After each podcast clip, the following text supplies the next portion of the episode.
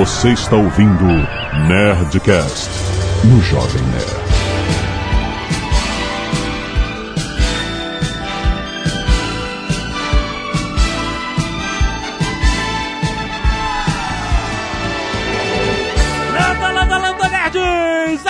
Alexandre Antônio Jovem Nerd e eu já bati um papo com o Jean Lezi. Meu nome é Nick Keres e quando eu era criança todo mundo me chamava de Nick Lauda. claro. Olá pra todos, aqui é o Johnny Ken e eu acho a Dani Galisteu muito feia.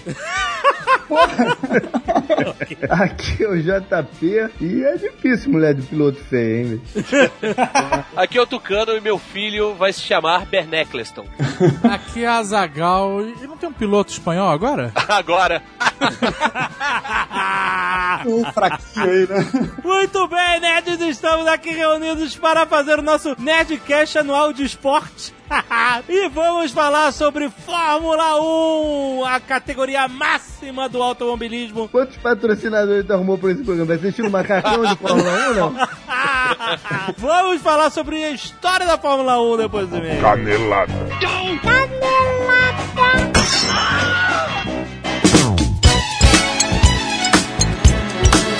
Muito bem, acabamos para mais uma semana de vez e caneladas no Nerdcast. Vamos. Azaghal, aproveitando o assunto de Fórmula 1, nós temos um recado aqui para quem curte e para quem gosta de viajar, que gosta de Fórmula 1. Ó, Trata-se do concurso Licença Santander Azagal, que vai dar uma viagem com acompanhante para o Grand Prix de Abu Dhabi, rapaz. puta. E Abu Dhabi ali do lado de onde? Dubai. Dubai, é, bem pertinho, é uma hora de carro de Dubai. Vai e viaja pras Arábias, Pras Arábias, exato. vê o Fórmula 1, compra ouro no aeroporto. Não tem máquina de ouro lá no aeroporto? Acho que tem, Tem, lá. mas tipo máquina de refrigerante. Ah, bota dinheiro bom. e ele cospe o ouro pra você. Excelente. Olha só, isso é um concurso para profissional, compadre. Para você concorrer à viagem, você tem que completar quatro fases da parada. Aí, pra dar aquela limada. Só assim você consegue é, acessar a última prova que vai te permitir conquistar a licença Santander. Você entendeu? Você tem que ter a licença para concorrer, sacou? Dá licença. As provas são um speed selfie, você tem que fazer uma expressão de velocidade Ó. num selfie, sacou? Entendi. A outra é um IQ test. Teste de QI. Perguntas pra quem, quem conclui o menor tempo ganha mais pontos, ou seja, só para os mais velozes. Aham, olha Tem um painel de jogo da memória também para demonstrar suas habilidades. Obviamente, a pontuação é feita através da associação das imagens e o tempo de realização da prova. Tudo é velocidade, Fórmula 1. Fórmula 1. E por último, você ainda tem que fazer um vídeo ou mandar uma foto contando por que que você deve ganhar a super licença. E você pode pedir votos dos amigos, etc. Excelente. Só participando dessas provas é que você pode ganhar o grande prêmio, que é uma viagem para o 2014 Formula One Etihad Airways Abu Dhabi Grand Prix. Esse é o nome todo da coisa. Excelente. Ó, e atenção, o segundo e terceiro lugares ganham como prêmios luvas e botas assinadas pelo seu piloto favorito da escuderia Ferrari. Olha aí. Olha aí. Não é bonito? Porra. Excelente. Então, É um concurso pra nerd. pra nerds, exatamente. Clique aí embaixo, formulasantander.com.br. E atenção, Azagal, para tudo, porque nós temos um anúncio muito importante para dar para os nerds. É verdade. Nós estaremos na Brasil Game Show, Azagal. A famosa BGS. Olha, agora no início de outubro. Isso, entre os dias 9 e 12 de outubro. Então se prepara para ir lá encontrar a gente no stand da Warner. Azaghal. Olha só, quem mais se não Warner? Repetindo a dose do ano passado. Exatamente, onde estaremos nós e MRG. Isso, a galera do Matando Robôs Gigantes e a galera do Jovem Nerd entretendo as massas. Exatamente. O que, que você vai encontrar lá, além de nós, no stand da Warner? Teremos Dying Light. Olha só, o sucesso do ano passado Exato, mais uma vez apresentando novas, novas cenas, novas, novos gameplays. excelente. Com a presença da galera de desenvolvimento do jogo que vai estar lá falando com vocês. Teremos Battle Battlefield Hardline, Azagal. Olha só. Com Qual é o jogo? Battlefield Ah. Hardline. Você vai poder jogar lá, porque eles vão ter 32 computadores no modo multiplayer Hotwire. Que irado. E você vai poder jogar, e a gente também vai experimentar, vai ser muito maneiro. Teremos também Dragon Age Inquisition, uma área exclusiva à experiência Dragon Age, com apresentação diária do jogo aberto ao público. Animal. Obviamente nós vamos testar no palco, com certeza. Teremos Mortal Kombat 10, Azagou Mortal Kombat Caraca, eu nem X. sabia que tinha tudo? Tem tanto Mortal Kombat. Eu, eu não sei se é Mortal Kombat 10 ou X. mas X. É, é X, exatamente. Com certeza não é X. Com a presença, cara, do Ed Boon, cara, que é Creator Directive da WB Games e criador e diretor criativo de Mortal Kombat, Azaghal. Olha só. A celebridade do mundo dos games estará lá. É uma gamer celebrity. Muito bom. Além disso, teremos Terra-média Sombras de Mordor. Ó, ah, cara, não. Como assim, além disso? Eu realmente estou curioso pra ver esse jogo. Olha, muito bom. Com presença da galera da produção também. FIFA 15 também estará lá com a Arena EA Sports FIFA 15 lá no stand. Com 10 estações de jogos para experimentação. Muito bom. 8 torneios diários. Beto Estrada vai ficar maluco. Vai, vai ficar pripiquito. Resident Evil Revelations 2, Azagal. Pela primeira vez no Brasil, o demo do jogo vai estar disponível em duas estações de experimentação. Cara, é jogo pra dar e vender. Ultra Street Fighter, Disney Infinity 2 e Lego Batman 3 Beyond Gotham. Muito Aí bom. pra garotada. Então, recapitulando, nós estaremos lá todos os dias da BGS, sempre a partir das 16 horas, das 4 horas da tarde. Exatamente. E olha só, vamos divulgar também uma coisa. Vai rolar um concurso de cosplay da Disney Infinity 2. Olha só. Mas os cosplay tem que ser do universo Marvel, certo? Porque é isso que vai ser maneiro no Disney Infinity 2. Vai ter os personagens da Marvel. Que agora é da Disney. Que é da Disney, né? Vai lá fantasiada na área exclusiva da Disney no stand da Warner pra saber como participar. Vai ser muito maneiro. Olha só, vai ser um agito. Excelente. Então não deixe de ir na BGS encontrar o Jovem Nerd no stand da Warner. Isso, venha se divertir conosco. E Azagal, quero manter a chama acesa porque está chegando, está chegando a lenda de Rough Gun. Olha aí a chama acesa. Ainda não chegou, mas está chegando. Vamos esquentando essas carteiras. Prepare aí, cara. Porque tá muito. E vocês não sabem o que, que a gente preparou de material promocional a cara Não, que vocês não, explodir. vocês, vocês podem começar a jogar dinheiro na tela agora. tá? Cara, que o livro é bom. o livro é bom. O livro é uma sacanagem de bom. É o Léo bom. Caldela se superando. é muito bom. Cara, o cara é foda. E a gente vai fazer o marketing. O marketing daquele bonito. né? Marketing que vai deixar vocês chorando. de tão maneiro. Eu, eu fiquei arrepiado com o marketing. Uh, rapaz, excelente, muito bom. Então se prepare porque a lenda de Rough Gunner está chegando. Próximo lançamento da Netbooks, não perca!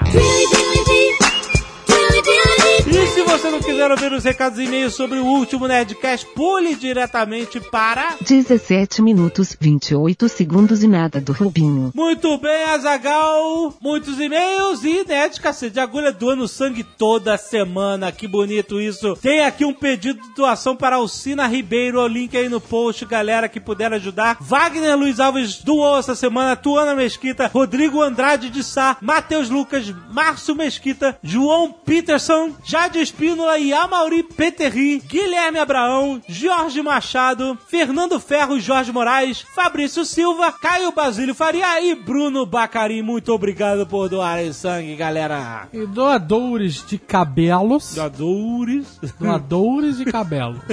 Caio Vergueiro, Cláudia Letícia Baroni, Gabriela Volinek, Joana Santibanhas, vocês estão com os nomes caprichados, Luísa Ugolini e Victor Hugo. Olha aí. Doando os cabelos para virarem perucas para deixarem as autoestimas mais altas. Muito obrigado. Muito bom, muito obrigado, galera. Arte dos fãs da Zagal. Essa semana foi surpreendente. Olha aí. Essa semana me deixou de queixo caído.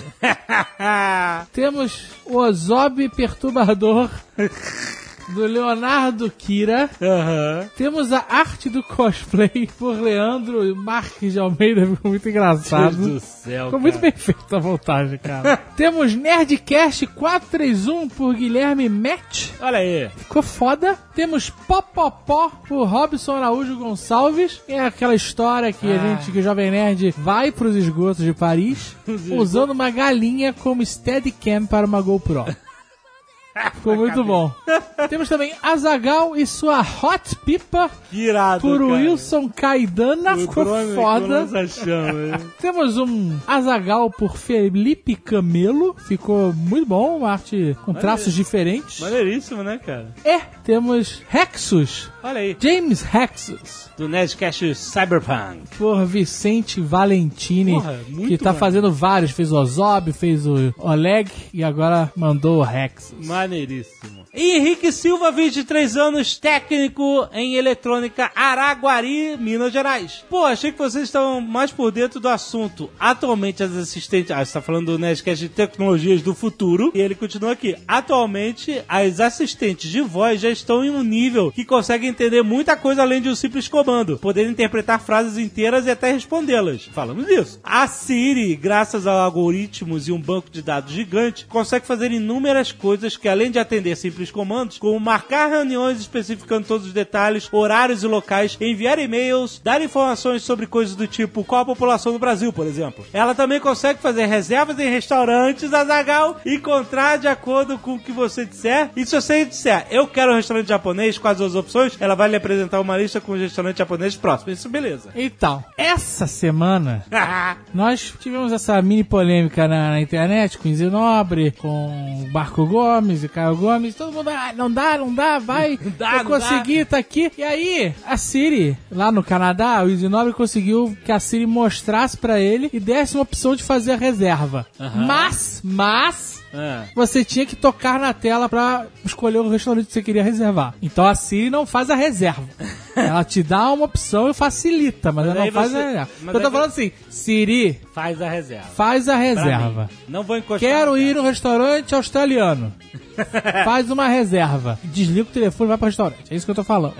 O Marco Gomes, Marco Gomes que adora polemizar a internet, veio falar que também fazia, fazia e não faz. Ele falou: Siri, minha rica, reserva pra mim aí esse restaurante de ceviche. Ah. E a Siri falou: não faço isso no Brasil, não rola. Ah, ué, mas vocês não iam apostar um jantar? Aí ele veio com uma gambiarra. uma gambiarra onde ele vai mandar a Siri Ah. enviar um e-mail pro restaurante Hum. pedindo uma reserva. Hum. Se isso funcionar, Mas pô, ele vai falar, Siri, send an e-mail to this Mas restaurant. aí ele vai, ele vai digitar em inglês o e-mail pro restaurante? Então, então, Porque ela não fala português ainda. a aposta é a seguinte. É, como é que é? Se ele conseguir marcar uma reserva com o iPhone via Siri, sem tocar, usando só comandos de voz, Certo. Você ele vai, ele vai fazer, vai fazer a reserva dele, mandando e-mail em inglês, qualquer maluquice dessas aí, essas gambiarras do Marco Gomes. É. A gente vai até o restaurante, chegou lá e fala assim: tem uma reserva pro Marco Gomes? É. A mulher fala: não achei reserva. Marco Gomes paga o jantar. Excelente. Se a gente chegar no restaurante e a mulher ou o cara, quem quer que seja, lá na porta, olhar e falar: Ô, seu Marco Gomes, sua mesa está aqui reservada? Aham. Eu pago o jantar. Oh, que bonito. Tá bom, maneira, aposta. Agora, ele não pode ligar pro telefone pra lá pra confirmar se a reserva foi feita. Aham. Ele não pode responder o e-mail do desktop dele. Não pode. É tudo, tem que ser 100% comando de voz. Sim. E eu pedi pra ele filmar e eu confio que o cara não vai fazer uma pataquada dessa de ligar pro restaurante. Seria ridículo. Excelente. Então fica aí em breve o resultado dessa aposta. Eu Ah, falei, muito- eu falei, inclusive, que ele podia escolher qualquer restaurante no mundo. Excelente. Ele escolheu São Paulo. Ele podia escolher, por exemplo, Nova York, Londres. Aham. Quando a gente estivesse junto em Nova York e Londres, eu pagaria. Excelente. Christian Luiz Costa, 20 anos, estudante de arquitetura. Peraí, você leu Christian porque tem CH e Y, é isso? É, é o nome, né? Aí não é Christian, é Christian. Pô, é um nome que evoca um sotaque. Estudante de arquitetura, São Paulo, capital. Capital de São Paulo, no Brasil. Claro, cara. Ah, não sei. Olá, nerd. Sem mais delongas, vou direto ao assunto. Esse é, você também enrolado agora, mas tudo bem. Já anuncio, você podia começar assim, já anuncio, não precisa falar aqui que você não vai enrolar, porque você Cara, tá enrolando. delonga. Sem mais delongas, já foi uma É, delonga. você tá sendo um delonga. Já anuncio para o Zagal que este não é o meu primeiro e-mail. Aí, delonga. Caraca, delonga. cara, você é um enrolador. vamos lá, vamos direto ao e-mail. Escutando o Nerdcast 432 sobre tecnologias futuras, notei quando o senhor da Oceania expressou o desejo de substituir o seu olho por uma câmera em um futuro próximo. Pois bem, esse sonho não está muito longe. Tanto que envio a vocês o link de uma reportagem da BBC onde mostra um cineasta pra lá de nerd que implantou uma câmera no lugar do olho que perdeu em um acidente com uma espingarda do avô. Caralho! Nossa. O olho, além de filmar, pode também emitir uma luz vermelha que deixa o cara com o maior visual de ter 1800. É, eu já vi esse cara. É, eu também tempo. conheço. É, Ok, né? Mas aí a tecnologia tá fraca, não vale você perder um olho pra isso. Ele, como ele já perdeu o olho, É, claro. beleza, entendeu? Tu não vai tirar o teu olho bom pra botar essa câmera bizarra aí. Luciano Lima, 25 anos, engenheiro mecatrônico, Rio de Janeiro, capital. Pois é, antes de começar a falar, já sei que vocês vão me zoar nessa porra, mas fiquei curioso com o esquema do botão para levar o boneco que vocês falaram. What? Fui pesquisar na internet e no melhor estilo RPG, sacrificando minha honra pelo bem da curiosidade comum, entendi como funciona a prótese peniana que vocês citaram, a inflável. Ah, O boneco é o. o boneco. Por isso que ele disse que ele é saudável sexualmente na assinatura dele ali. ah, ele falou muito. sa- Bom, tudo bem. Porque ele falou que foi pesquisar sobre impotência. Mas ele não é, mas ele quer dizer que não é, entendeu? É isso. A parada é a Pumpets, é a bomba, né? A parada é bizarra mesmo. O cara fica com uma mini bomba dentro do saco, solta É lá no saco, dentro. não falei que era no saco?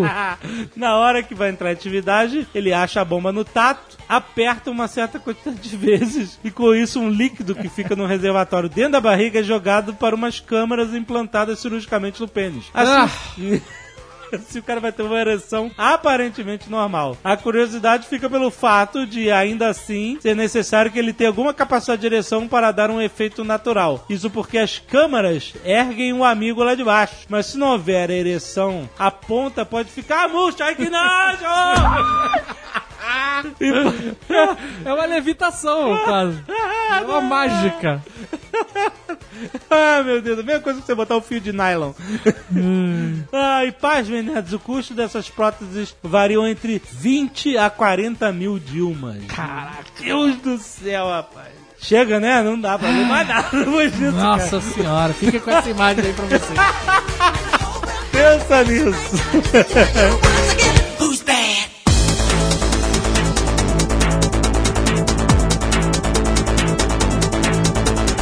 Quer dizer que o Giuseppe me apresentou ao Jean Lesi quando a gente estava lá na Itália e eu, tipo, não tinha o que falar. Nunca teve uma abertura de Nerdcast babaca, né? Mas é sério, ele falou assim: Olha, Jovem Nerd, eu quero que você conheça o Jean Lesi. Aí me botou. Psicologia o quê? Não, eu sabia que era porque o Alesi era da época do Senna, na época que eu. Eu sabia que era porque eu tava no iPhone e procurei no Google. Não, caraca! É da época que eu assistia Fórmula 1, então eu sabia alguns pilotos e eu lembro da- lembrava dele. Aí eu falei, caraca, o que, que eu pergunto? Eu perguntei, e aí, o que, que você acha dos pilotos brasileiros? Puta que merda. Caralho. Mas aí ele, ele foi muito educado e político, ele falou assim, ó, o que que eu vou falar? Os brasileiros fizeram lenda na Fórmula 1. Ele foi bem educado. Porque ele sempre fala, né? Exatamente. Ele sempre É. fala quando tem um jovem nerd com essas perguntas inconvenientes. Não, e ele foi, foi educado, porque não quis dizer que os brasileiros hoje estão uma merda. Mas fizeram lenda, né? Nessas horas, cara, se você não tiver algo pra falar, é melhor você falar nice to meet you. Eu falei, mas to aí ficou aquele silêncio e tipo assim, eu tinha que falar alguma coisa a mais, cara. E aí depois, ok, valeu. Falar em Montegrappa, vale dizer que a Montegrappa tá lançando a caneta aí do Ayrton Senna. Oh, é verdade. E o design é feito por um brasileiro que é fã do Jovem Nerd e chegou na Montegrappa através da gente. Só pra Caraca, muito foda. Maneiríssimo. demais. É uma história maneira, eu, acho, Orgulhoso, eu fico feliz com essa história. Orgulhoso, muito bom, cara. Não ganhei a caneta, também vale dizer. Eu, e aí? eu vou conseguir uma caneta dessa pro Tucano, do Ayrton Senna. E eu vou comprar um bode pra você.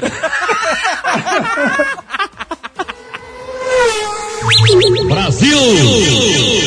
falar do histórico da Fórmula 1. Vai começar a falar da época capacete de couro ainda? Aquela Fórmula 1. É, não, mas aqui não era Fórmula 1. Roots? Acho que era. Era? É, nos anos 50 era assim. Ah, não, eu tô falando de antes. Aquele né? carro de barril, Galera capacete lá. de couro. Não, ali não era Fórmula 1. Na verdade, sim, corrida de automóveis já tinha. A FIA, que é a Federação Internacional de Automobilismo, existe desde 1904. Nossa! Existe antes da invenção do carro. É, isso aí. Por exemplo, a 500 milhas de Indianápolis é uma corrida de. desde 1911 que existe. Por que que isso é maneiro? Por que os americanos gostam dessa porra? De ficar correndo um ovo? Então, todo mundo falava que na época era, era esporte de playboy. E continua sendo, né? não, É, né? é mó Não tem, redneck não tem hoje. ninguém do subúrbio que vira piloto, né, Não, cara? não, não, não. Redneck é a NASCAR. Ah, mas é a mesma coisa, todo mundo correndo em volta de um círculo. não, mesma coisa não. Não, eu sei que não é, olha só. Eu, agora, o campeonato carioca de basquete é mesmo que NBA. Não, cara, é, olha só. Eu sei que a Fórmula Indy não é só circuito oval, né? mas tipo, é mega, mega sem graça, né? Ver o carro dando volta na, numa curva só. Ah, mas tem gente que vai pra ver acidente e quem gosta de ver acidente adora circuito Pô, oval. mas aí vai no Monster Truck, cara, que é maneiríssimo. Ah, mas aí ninguém morre, vai né? no Destruction Derby, cara. Tinha um, tinha um cara de um programa de rádio aqui que eu escutava de manhã. Esse cara era muito doido, ele até perdeu o programa. Ele falava que só assistia a corrida da NASCAR na expectativa de, pô, ter um acidente, voar um pneu na arquibancada e matar uns 15 rednecks. E é engraçado porque tem muito piloto da Fórmula 1 que depois resolve se aventurar na Fórmula Indy, né? E aí. E toma no cu, né, cara? Não, não, pelo contrário. É, bem? vamos, vamos perguntar pro Piquet, né? É, Pelo- é, Pô, mancada isso aí, hein? Você pode...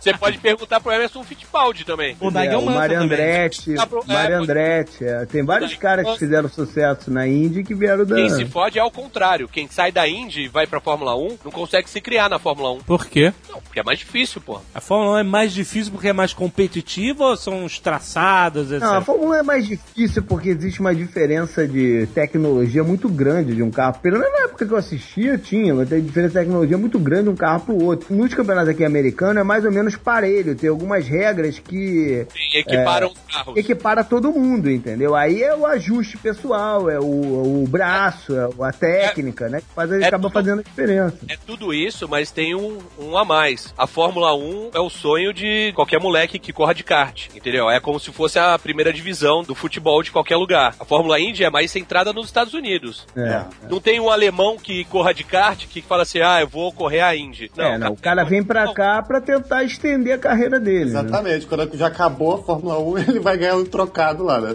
É, te- teoricamente, os pilotos são melhores. A Fórmula Indy não tem tanta tecnologia, né? A Fórmula 1 é, tudo eletrônico e tal. A Fórmula Indy é mais motor e braço. Não tem tecnologia? Calma Tá aí, querendo né? comparar não tem uma o quê? com a outra. Suspensão ativa. é. Não, os carros são mais brutos que os carros da Fórmula 1, não. Eles são mais potentes e são mais iguais. Mas a Fórmula 1 não fica se podando toda hora em termos de tecnologia pra equalizar a parada e não pode não, ele isso. se não tem- pode, ele se pode para evitar que os gastos se tornem astronômicos, né? Não, mas, mas tem essa parte da, da competitividade também. Porque, dependendo, sei lá, nos anos 80, motor turbo. Teve o ano que até o Piquet foi campeão, em 87, os motores turbos eram tão superiores aos aspirados, que corriam juntos, que tiveram que fazer um campeonato paralelo. Tinha o troféu Gran Rio para o melhor piloto com carros é, aspirados. No mesmo campeonato, é isso. Mesmo campeonato. Aí, tipo, dois, três anos depois, eles cortaram o turbo. Não pode mais ter turbo pra dar uma equilibrada. Eles pensam também em competitividade porque vê campeonato que nem a gente viu, por exemplo, os últimos, que foi o, o Vettel ganhando com um pé nas costas, que o carro dele era muito superior aos outros. Não que ele fosse ruim, mas isso afasta o público, né? Ah, Mas durante vários períodos isso aconteceu. né? De uma equipe sim. ser bem melhor que as outras Não, e ganhar sem- fácil. Sempre tem uma, uma equipe melhor. Sempre vai ter. É engraçado, porque eu, eu nunca acompanhei assim, direto. Eu ah, vi esporádicas corridas, realmente eu não, não vejo muita graça em assistir Fórmula 1. Mas eu lembro que na época da suspensão ativa, era a parada era o big deal. Quem tinha suspensão ativa. Foi a Williams, né, que É. dominou com a suspensão ativa. Tanto é que o Senna foi pra Williams e acabou morrendo porque ele tava cansado de perder pros carros dos É, caras, o né? negócio já tava ficando feio pra ele, né? Aliás, sobre a suspensão ativa tem uma história engraçada, né? Porque ah, ele tava no projeto, mas ninguém ainda tinha colocado ele no carro. Aí o Piquet falou, ó, deixa eu tocar nisso aí, eu Isso aí. monto todo o carro, e aí, quando eu montar, vocês só deixam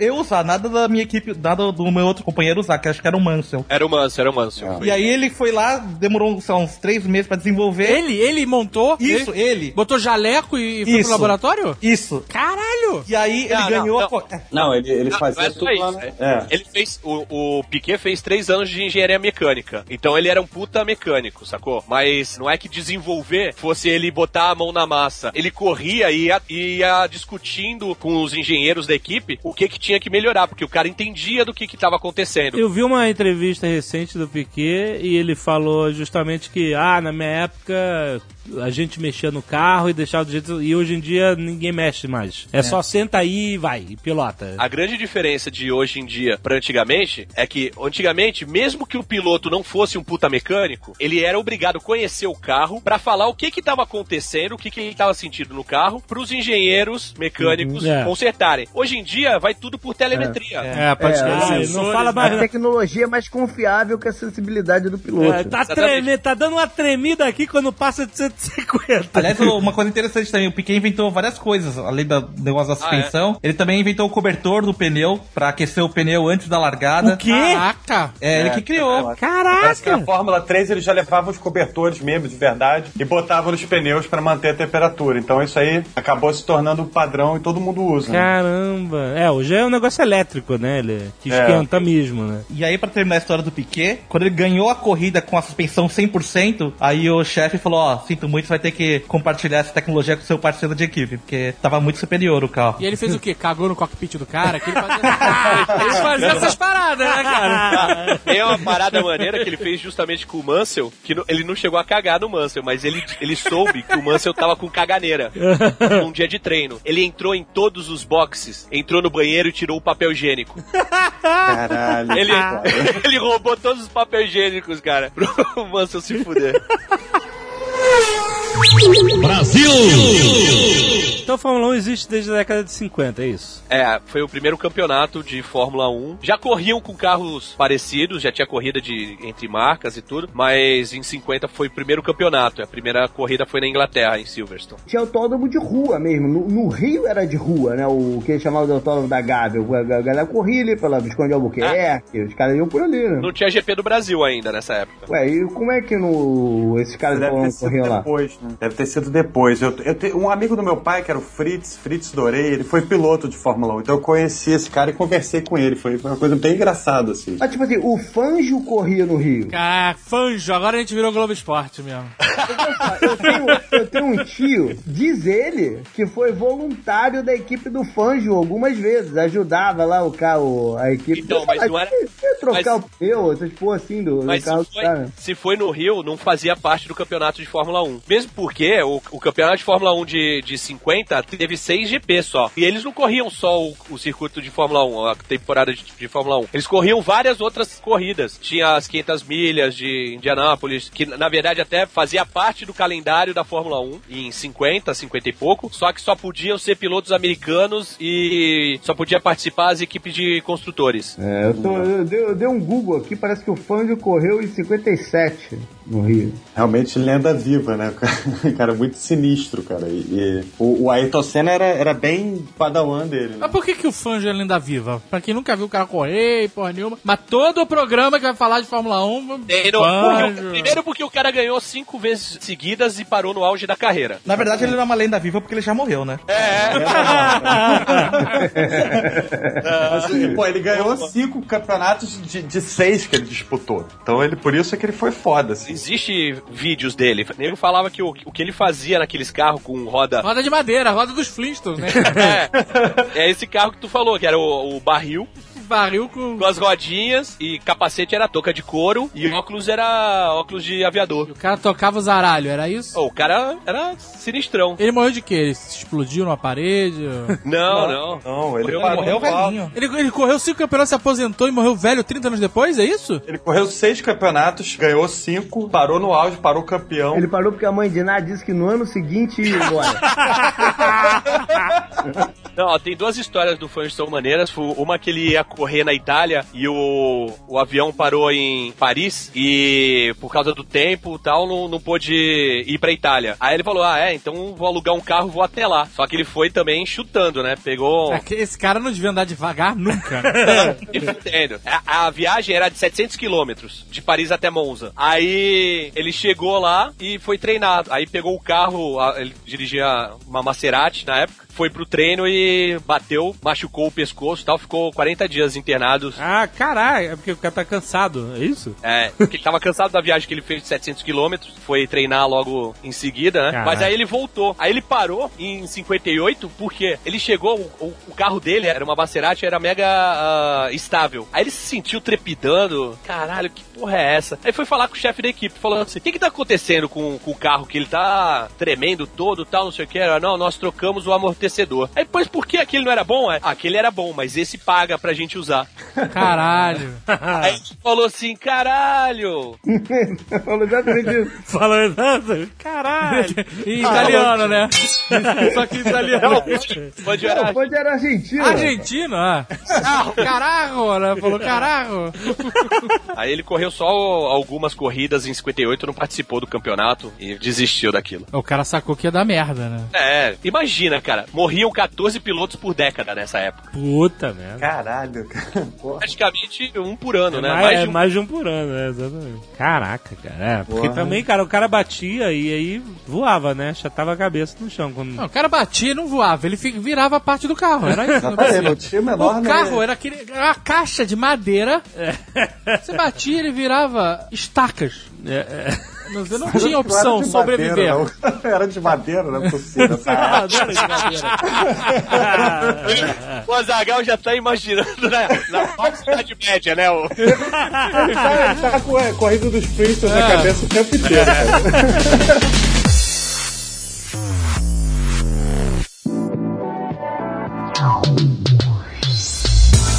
o cara entra na Fórmula 1? Assim, normalmente é gente com grana, porque... Papai paga, Papai- papai, tem dinheiro. Pergunta pro Nick Lauda. Não, normalmente a galera é rica já. Já é rica. Não tem, não é, não é, não é, um cara, não é spot de pobre, O cara cara. faz o teste, ó, tô- eu todo dia tem o teste. Tu não vai fazer, não, mesmo, vai correr, não só, vai conseguir. mesmo você sendo rico, Primeiro que você não cabe no cockpit, já vale dizer. não tô querendo, eu não quero. tô querendo Depois você seguinte, tem que deixar uma luva, uma luvinha ali. Eu acabei de imaginar, cara, o Jovem Nerd vestido Não, de uma... é- quero Pô, ia, ia entrar bastante patrocinador no macacão.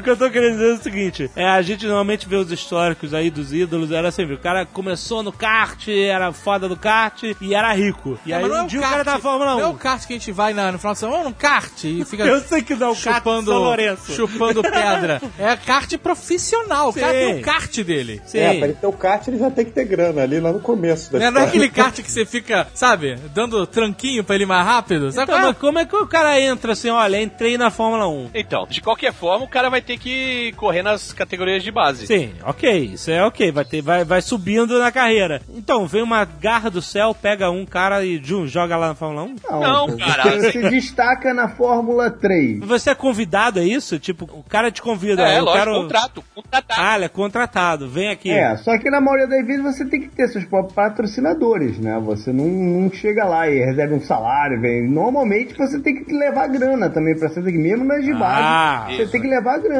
você não É que nem- chega lá. Pô, quer dizer, o, cara, o, o Ayrton Senna fumava, sei lá, Joe Player Special. E chegou lá e já trouxe aqui meu cigarrete.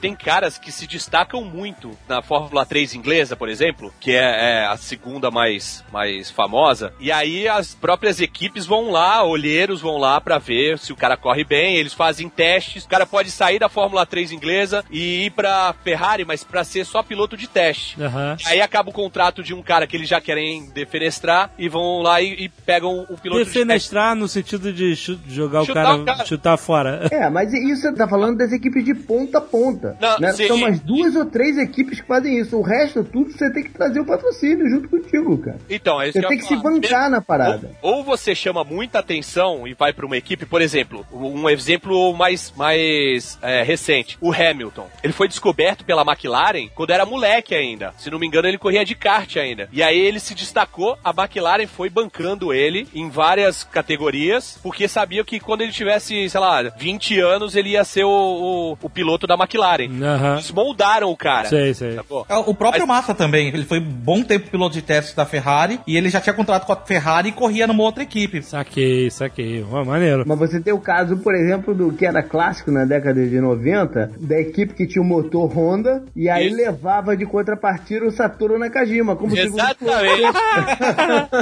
É, o Ninguém motor- merece. É, o motor Honda na, na década de 80 era tipo uma aberração, muito melhor do que os outros. Aí a Lotus conseguiu o motor Honda quando tava o, o Ayrton Senna, mas impôs isso que o JP falou que é o piloto da casa, Satoru Nakajima. Aham. Como tem empresa de petróleo que patrocina a equipe de Fórmula 1 pra ter o russo lá correndo. Então, isso que eu queria entender, porque na Fórmula 1 você vê, você tem aquelas equipes que se destacam, então na época do Senna era a McLaren, era a Lotus com o Senna, o Piquet, né, com a Williams. E aí você tinha tipo quatro ou cinco grandes equipes e o resto era tudo whatever, nunca ouvi falar de vocês, entendeu? O que, que vocês estão fazendo aqui? Continua sendo assim. Então, qual é a vantagem desses caras em estarem ganhando? Nunca vão ganhar, nunca vão ser campeões, sei lá. Estão ganhando grana. Mas aí vai fazer uma competição com três caras? Não, não, eu sei, mas é, é, é uma cota, é isso? Você entrou na cota de merdas da Fórmula 1. Entra Não, aí. porra, Ah, não. eu acho, eu acho que funciona. Ô, Jovem Nerd, a Red Bull hoje, não hoje, porque nessa temporada não tá bom o carro, mas até a temporada Não, passada... não é. Não, cara, não é. RBR. RBR, É RBR, RBR. Globo. Porra, não estão pagando nada pra gente. Ah, ah, peraí, rapidão, um parênteses. A Globo chama de RBR porque não quer falar Red Bull, é isso? Claro. Claro, Tá escrito, claro. ela falou sempre McLaren, Ferrari, Williams, é tudo marca. Não, mas é diferente, Benetton. são os Não, montadores. peraí, a Ferrari nunca vai anunciar na Globo.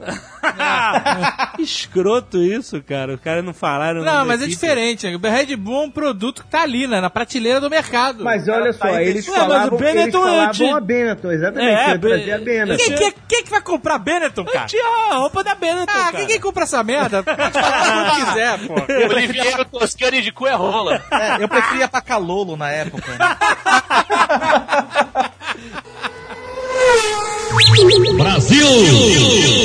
Tem uma terceira chance aí de você entrar pra Fórmula 1, que é o que o Nick falou, que é como o Nick Lauda entrou. Pegando fogo? Foi o Nick Lauda que pegou fogo.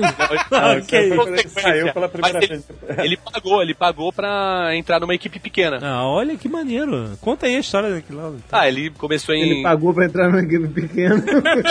e depois de um tempo ele se queimou. Ai, que merda. Que horror, cara. Ele entrou pra, pra Fórmula 1 em 71, na Marte. Que era a equipe que ele pagava. Aí, ele, além de ser um bom piloto, um ótimo piloto, ele era um puta mecânico também. E aí, ele conseguiu fazer a, a Marte dar uma. Bom, pelo menos essa é a história do filme Rush, né? Ah, Ele conseguiu fazer um up no carro e começou a correr bem. E aí a Ferrari contratou ele. Aí ele pegou fogo. bateu o carro, pegou fogo e ele se fudeu. É, ele foi campeão em 75 e em 76 foi o, quando o carro dele pegou fogo. E o acidente dele é impressionante. Tipo, hein? É. Impressionante. Mas quem era o rivalzão dele lá, o Thor? Era o James Hunt. Ele era rival no filme, né? Eles não, não foram tão Não, rivais. eles tinham uma amizade foda, né, cara? Eles, eles gostavam do outro, mas tinham respeito. No filme isso fica parecendo que eles são meio inimigos, assim. É pra, pra ser filme, né? É porque assim, o, o, o principal do filme é o Nick Lauda, mas aquele puto não venderia nada no post do filme. Então eles botaram o Thor pra ser amigão dele e vender o filme, é isso? O James Hunt não tinha comparação como piloto com o Nick Lauda. Aham. O James Hunt, o nego falava que ele, ele só sabia duas coisas: entrar no carro e acelerar.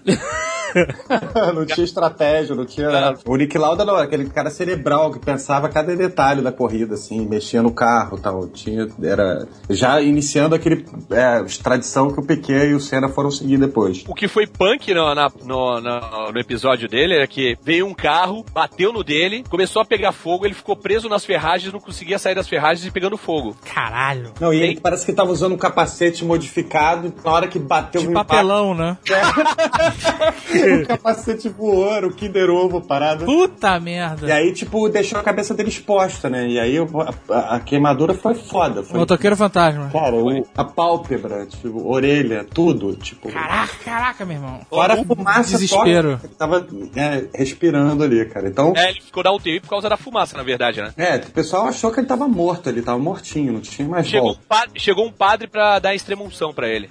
Pode crer, cara. Tal. Pô, pensei que era na pista. Eu falei? O que, que tem um padre na pista? na pista, cara. Se for, na Ita- se for na Itália, poderia ter, né? É, na pista tem a- a- o vídeo do, do acidente e aí para um monte de, de uns três, quatro pilotos pararam pra tentar tirar o cara, tá ligado? De dentro do carro, porque tava desesperadora a parada. Caraca, mano. Mas aí depois ele voltou a correr ou, ou parou? Então, aí é que tá. Antes de, de ter visto o filme, eu nunca tinha lido nada sobre o Nick Lauda e eu achava que ele voltou a correr anos depois. Mas não, cara, ele tava muito na frente, ele era líder do campeonato. E diz que ele começou a ver o, o- o James Hunt ganhando uma corrida atrás da outra e chegando nele. Exato, ele ganhou, o James Hunt ganhou as duas corridas depois do acidente. É, mas ele tava fudido fora, não tava correndo, né? Não, tava Ele, no- ele acordou do coma e viu que o cara tava ganhando as paradas, entendeu? E se aproximando dele no, no campeonato. Tipo, ele tinha 50 pontos na frente. E o cara, o cara começou a tirar aquela diferença, sacou? Aham. E aí ele falou, eu tenho que voltar. E ele com a carne viva, cara. Com a, a orelha pela metade, com a pálpebra toda queimada, a metade da cara parecia um slot. Aí, e tava em carne viva ainda. E o cara no hospital botando a aquela touca, não é touca, qual é o nome daquela parada? Balaclava. Isso, bonito, hein? Aí botou a parada e diz que ardia pra caralho. E imagina pra tirar depois, né? Ah, a- Que gruda, né? Que gruda. e ele correu, cara. Ele voltou a correr e ganhou corrida e ficou em segundo lugar. Ele só não ganhou o campeonato porque tinha uma corrida que tava chovendo muito ele abandonou. A última. Caraca, olha aí, cara. O cara foi foda, velho. Porra, mas na chuva era mais seguro pra ele, inclusive. Escroto.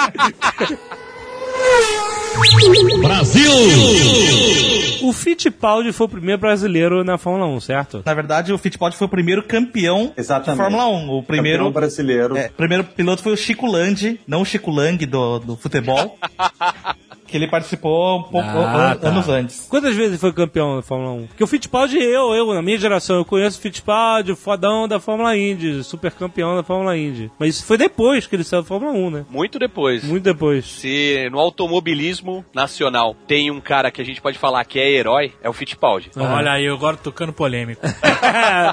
Não tô falando só de, de ser bom piloto, de guiar bem pra caralho, de ser um mecânico foda, ser arrojado. Ele era tudo isso, mas ele, primeiro, foi o primeiro a ingressar na, na Fórmula 1, mas, tipo, não é questão de, ah, foi o primeiro. Não, cara, era uma parada impensável antes dele, né? É, inatingível, é. E o cara foi o desbravador, né? Ele foi metendo o nariz onde não era chamado. O cara foi bicampeão. Ele, primeiro, foi campeão mais novo da Fórmula 1. O campeão com maior corceleta. Ele foi campeão com 25 anos e esse- o recorde dele só foi batido pelo Fernando Alonso 30 anos depois. Caraca. Ele foi bicampeão e ele largou a melhor equipe. Inclusive, o, o James Hunt entrou no lugar dele, se não me engano, porque ele, ele foi fazer uma equipe brasileira, 100% brasileira. Ah, Que era. Exatamente. é. Isso mostra no Rush também no filme, né? É, o desespero dos caras. Pô, o cara foi fazer uma equipe brasileira. É, os caras falaram a merda da Copersuca. Tem minhas primeiras memórias de, de Fórmula 1, o Fittipaldi corria pela Copersucar ainda. Correu até 82, eu acho. Mas e aí, deu certo? Não deu certo. Não, não deu certo. Virou piada, mas o que que é não deu certo, cara? Porque em 1980 ela ficou na frente da Ferrari em número de pontos. Mas a Ferrari andou também por uma época longa e de draga também. Não, né?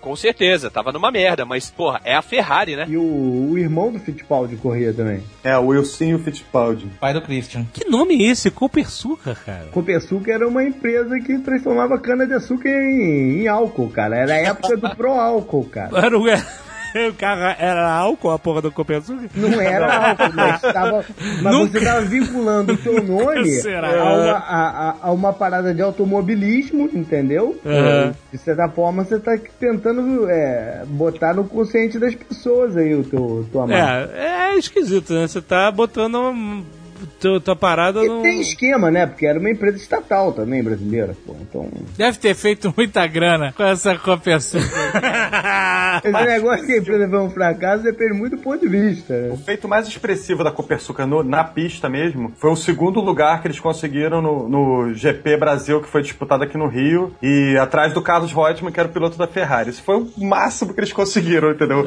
De sucesso dentro da pista, né? Fora essa parte do marketing, realmente, que não dá pra gente Na verdade, a equipe chamava Fittipaldi Racing, mas o nome das equipes era, tipo, o nome do patrocinador e depois o nome da equipe. Tanto que depois ela passou, chegou uma época que ela virou Skoll Fittipaldi. Ô, Skull Fittipaldi, É, o cara. nego só, só lembra de Copersuca, né? Ó, só, pra, marcado. só pra deixar claro, a Copersuca ainda existe é a principal exportadora brasileira de. Opa, olha aí. Olha aí. Pagando, paga o patrocínio o Nerdcast.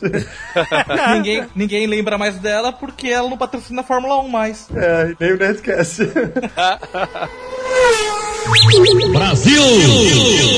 Tem uma parada sinistra sobre o Fittipaldi que quando- no ano que ele estreou, ele estreou na, na Lotus e tinha um austríaco que era o primeiro piloto da, da equipe, né? Que era o Jochen Rindt, que chegou no GP de Monza, ele era o líder do campeonato, o Fittipaldi tava, acho que brigando pelo vice-campeonato, alguma coisa assim, e o cara chegou e falou assim, ó, "Ô, novato, dá uma maciada no meu carro. Aí o, o Fittipaldi pegou o carro do cara e foi dar uma maciada, só que ele perdeu o controle e deu PT no carro. Caralho! Aí o chefe da, da equipe chegou e falou: caralho, tá maluco, brasileiro? É. Agora pra corrida só tem um carro. Então o seu carro vai pro cara, porque o cara tá em primeiro lugar no campeonato, né? Aham. Ele é o primeiro piloto, tá liderando o campeonato. Não pode ficar sem correr, vai correr com o teu carro, tu vai ficar olhando. Aí beleza, o cara foi, meteu o carro no- numa curva e morreu, velho. Caralho, cara! Caralho. É mesmo? E morreu. E além de tudo, o cara tava tão na frente que ele foi campeão póstumo. Foi o único campeão póstumo da Fórmula 1. Nossa, caralho, que sinistro. Só faltavam mais três GPs e os outros pilotos não conseguiram alcançar o. Caraca, cara. Era uma época que morria muita gente, né? Tem até um documentário da ESPN que fala desses anos onde muita gente morria. É por isso que tem aquele negócio de brita, inclusive, que era mais fácil de enterrar. Ah, eu tenho aqui as estatísticas de acidentes fatais na Fórmula 1 durante as décadas. Nas décadas de 50 e 60, 14 pilotos em cada década. Na década de 70, 11 pilotos. Aham. Aí 80 foram 4 e 92. Dois que foi no mesmo ano, né? Foi, foi Não, o- na É a mesma corrida. Na minha corrida, não. Foi. A mesma corrida, não, foi não. o Senna. O Katzenberger morreu no treinamento um dia antes. Quem que morreu? Não era Katzenberger? Ratzenberg. Katzenberger, é isso? Ele morreu no dia do treino, não foi? Isso. Foi, foi no No treino. dia antes da corrida. E aí o Senna morreu na corrida. E o Barrichello não morreu nessa corrida também por milagre. É verdade, né? Teve um. Ele sofreu um acidente O, grave. o Senna, então, foi o último a morrer na Fórmula 1? Sim. Foi. Caramba. Caraca. Tem um acidente nos anos 70, em 78, do Rony Peterson, que era um sueco, que foi sinistro também, uma cagada huge, huge motherfucker. Foi a estreia do semáforo. Que antes era bandeirada. Isso, era o cara lá, ficava o fiscal de prova lá, chegava lá, o diretor de prova, quando tivesse todo mundo parado no grid, dava bandeirada e saía todo mundo. Aí falou, vamos fazer um semáforo aqui, fica vermelho, quando fica verde ele sai. Aí beleza. Teve a, a volta de apresentação, os primeiros carros, que estavam na pole position, no segundo lugar, terceiro, quarto, pararam e começaram a vir os outros carros que estavam atrás pra parar. Só que nisso já tava vermelho o semáforo. Antes dos últimos carros pararem, Puta! Ficou verde o semáforo. E esses caras não, pararam, não precisaram parar. Então esses caras não tiveram que sair da inércia, eles já estavam Embalado, já tava embalado. já tava embalado. Engatou a terceira Aí, porra, os caras que estavam na frente saíram, tal, não sei o quê, mas quando chegou na primeira curva, os 20 carros chegaram todos juntos. E aí foi um Caralho, apocalipse cara. de fogo e metal pra tudo quanto é lugar, velho. Tá, merda. Uma zona foda e morreu esse Rony Peterson. Ah, morreu nessa, nessa zona? Foi. E que é milagre que só morreu ele, né? Pois é, né, cara? Tem o, o vídeo do Gilles Villeneuve, que morreu em 82, GP da Bélgica. Foi um dos acidentes mais violentos, que ele saiu do carro. Cara, foi injetado? Se você der pausa, você consegue Ele ver ele voando. Ele partiu ao meio o carro, brother. Caralho, mano. O que eu lembro, cara, é que a- ele teve a cabeça, pô, decapitada no acidente. Não, não foi o Gilles Villeneuve. Não foi? Quem foi decapitado mesmo foi um, um cara chamado François Sever. Os pilotos já tinham falado que, um- que tinha uma parte da pista que os guard-rails estavam. Altos? Não, eles estavam virados pra pista mesmo. Caralho! Ah, o que que é o guarda-reio? É uma peça de metal que hoje em dia não tem mais, é difícil. Só Ah, em tá. algumas corridas. Corrida de rua geralmente tem. Uma parada de metal que faz o contorno da curva. É, tipo uma mureta Sabe de é? metal, vamos Aham. dizer assim, uma faixa de metal. Isso. Meio ondulada, ela faz um movimento, parece um M, né? Um M deitado. assim. Isso, exatamente. E aí, esse cara, François Sever, no GP dos Estados Unidos, em 73, bateu no guard-rail e arrancou a cabeça dele, velho. Caralho, maluco. Não tem imagem disso. Eu espero que Nem não, fudendo. Tem imagem do coisa, mas é assim, lá naquela época não tinha tantas câmeras. Então, mesmo o, o, o acidente do Nick, do Nick Lauda, você vê vê bem ele pegando fogo, mas você não vê a batida, a primeira Aham. batida. Essa parada do guarda-reio foi toda substituída pelas Brita, né? Então, ó, hoje em dia os- a maioria dos circuitos tem uma área de escape muito grande. Até você chegar no muro é muito tempo. Você desacelera, né? Porque o carro sai vai na areia, né? Na vai na brita. pedra ali, ele dá um dá uma desacelerada. Se ele bater no final, ele bate no pneu e tá mais tranquilo. O cara pegava no guarda-reio a 200, 300 por hora, maluco. Caralho, maluco. Aí não tinha cabeça que ficasse no pescoço. Na ESPN sempre tem aqueles documentários lá de 30 minutos, e um deles é o The Killer Years, que ele fala justamente desses anos que tava morrendo todo mundo de gente nas corridas. Eu lembro que depois que o Senna morreu, os pilotos se juntaram e falaram: Porra, chega dessa porra. que Esse negócio, por exemplo, da área de escape aí com a caixa de brita ali, era uma reivindicação dos caras que era a maneira mais segura, né? O carro escapa, desacelera e quando bate no pneu ele já tá mais tranquilo, né? Mas o acidente do Senna foi meio que uma fatalidade, né? Porque a cagada é que veio um pedaço do. do- A barra de direção, né? Não, não, foi a- acho que a barra do, do pneu, que segura o pneu, que voou e perfurou o capacete. Porque o Senna te- saiu ileso tirando esse fato do. Tirando uma barra de metal dentro da cabeça dele. Isso.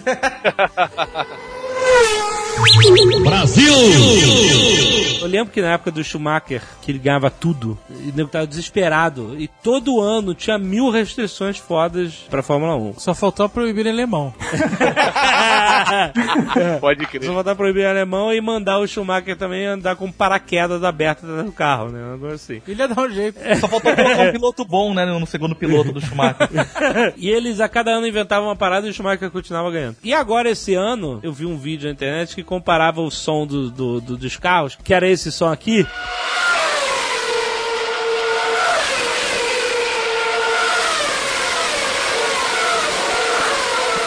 E agora, esse ano, os carros estão correndo assim.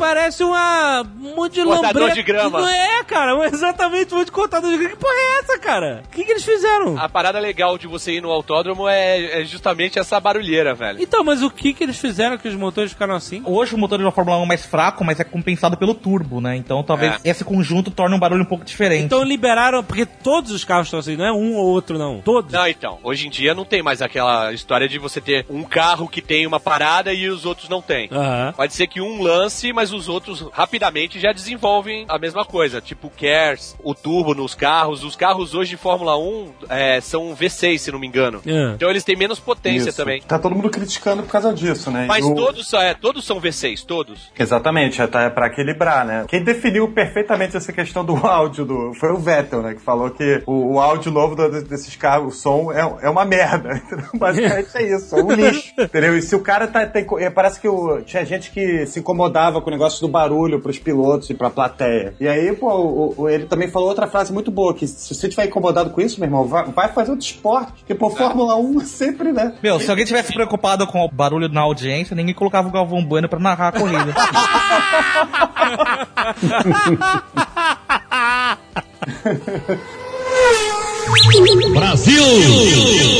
Tem uma coisa bizarra que não entra na minha cabeça, é o KERS. Tipo, o negócio esquenta e vai gerar mais potência pro motor. Não tem nem ideia de como funciona isso aí. O que, que é KERS? KERS é um, um mecanismo que eles desenvolveram que ele pega o calor da pastilha de freio, armazena isso e funciona como se fosse um nitro, né? O cara aperta, gera mais potência no motor pro cara usar uma ultrapassagem para O defender. nome KERS significa Kinect Energy Recovery System. Isso, sistema Caraca, de tipo- recuperação de energia cinética. É só pra tipo Velozes e Furiosos, o cara vai dar um boost. É, só que ele tem momentos que você pode usar. O Ah, regra da Fórmula 1. Você só pode usar o KERS se você tiver a menos de um segundo do carro da frente. Sim. Ah, e a telemetria diz tudo, né? Te denuncia se você fizer. Essas coisas tecnológicas, assim, tipo abrir a asa também, pra mim perde um pouco a graça. Porque, tipo, Abrir a asa? é, hoje em dia, quando você tá atrás, botar, botar os dois braços pra fora ficar balançando assim, ó. você tá a um segundo, não sei quantos segundos atrás, você pode é, abrir o, o aerofólio traseiro e aí ele tem menos resistência do ar e você corre mais. Só que só pode abrir se tiver um segundo de diferença. Pô, isso tira todo o prazer de você assistir. Você não consegue olhar e falar, ah, tá um segundo de diferença, agora ele pode abrir. A corrida ficou muito melhor, né? Que tem muito mais ultrapassagem. Mas aí é tudo questão de cronômetro. Ah, agora pode abrir, agora não pode. Isso Mas eu eu acho, muito chato. Eu acho uma parada legal porque às vezes você tá acompanhando o cara chegar. Ele entra na reta e você chega e fala assim: caralho, será que tá com um segundo? Será que ele vai poder usar o KERS? É, é interessante, acho Isso interessante. estraga aquela frase do Galvão que chegar uma uma coisa e ultrapassar é outra.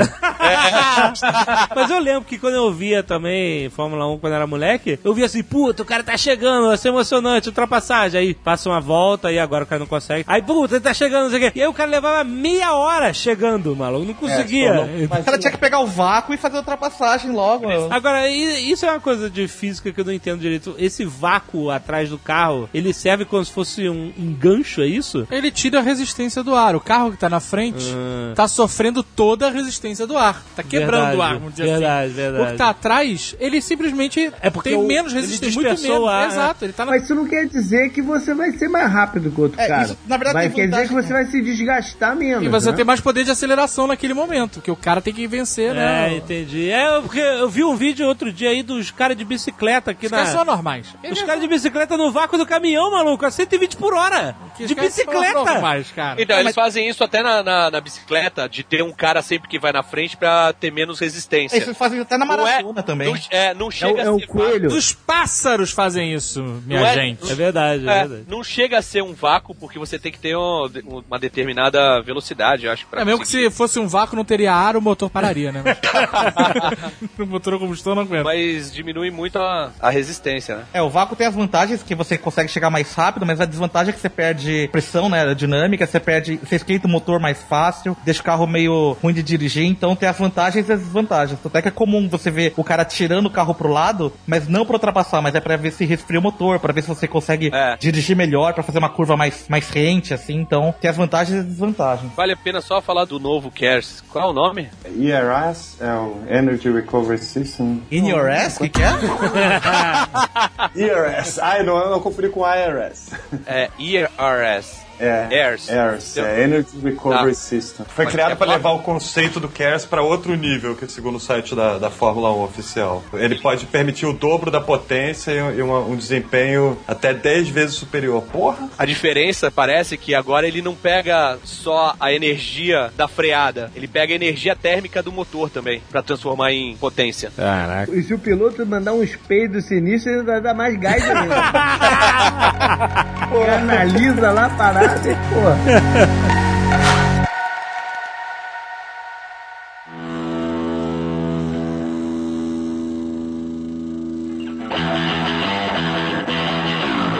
Nelson Piquet, outro grande ídolo da Fórmula 1 nacional. Nelson Piquet é um cara controverso, né? Sempre foi. É, ele é não tão reverenciado, né? É, mas por quê? Ele não foi tricampeão também, quando, que nem o Senna? Foi. Eu, eu- sei explicar fácil por que, que o Nelson Piquet não é reverenciado. Isso não é um defeito, mas ele é babaca. é, ele é babaca. e O, o povo brasileiro não tolera o babaca. Você acha que ele era, tipo, babaca com a imprensa, essas Ele era coisas? babaca com todo mundo, cara. Ele era um babaca. Ele cagava e andava pra. pra- Exato. E aí, porra, nego. Sabe, eu não tinha. Essa, ele não era um nice guy. Tipo, não era o Nick Ellis da Fórmula 1.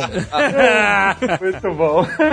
Ele tinha aquela filosofia, não vim aqui pra fazer amigos. Mesmo porque ninguém ajudou o cara pra chegar lá. Isso, é, talvez os pais e tal. Os pais não, cara. O pai dele foi é, ministro da saúde do governo João Goulart. Não queria que ele entrasse no automobilismo nem fudendo, cara. É mesmo? O, o Piquet não tem o perfil do esportista brasileiro, entendeu? Não. Que tem que ser o cara humildão, né? Tipo Tucano, tem que falar as coisas certas, né? Fazer aquele discurso pronto, da gente veio somar, aquelas coisas assim, entendeu? Esse é o cara que vira ídolo no esporte brasileiro. Imagina. Apesar de que a Fórmula 1 não é um, um esporte assim, que tu, né, que tu dependa, esporte coletivo, tu dependa- o cara tá defendendo ele mesmo, ele não tá defendendo o país dele, ele tá defendendo primeiro ele mesmo, né? Mas mesmo assim, a- a- as pessoas ainda querem aquele perfil do cara bonzinho, do cara que fala as coisas certas, né? A é diferença, simpático. A, di- a diferença é que perguntaram pro Piquet quando ele ganhou o primeiro título dele pela Brabham, virou, falou assim: "Você dedica a quem, Piquet?" Ele: "Eu dedico a mim, pô." Foi o Claro. claro que é a resposta certa, não, tá, ele não tá defendendo ninguém ali, cara. Ninguém colocou Agora- ele ali. E o agora ele Brasil podia- não fez nada pelo cara, assim É, como o. Brasil não fez nada pelo Google, tenista, por exemplo. Então, mas ele podia ser. Vaselina, vaselina. É, podia ser político e chegar assim, é o, o povo brasileiro que torceu por mim. A energia Podia falar, positiva podia falar. pra perceber, Energia né? positiva neste tanque É. de Fórmula 1 e fudendo. Pois é, mas o cara não falou a verdade.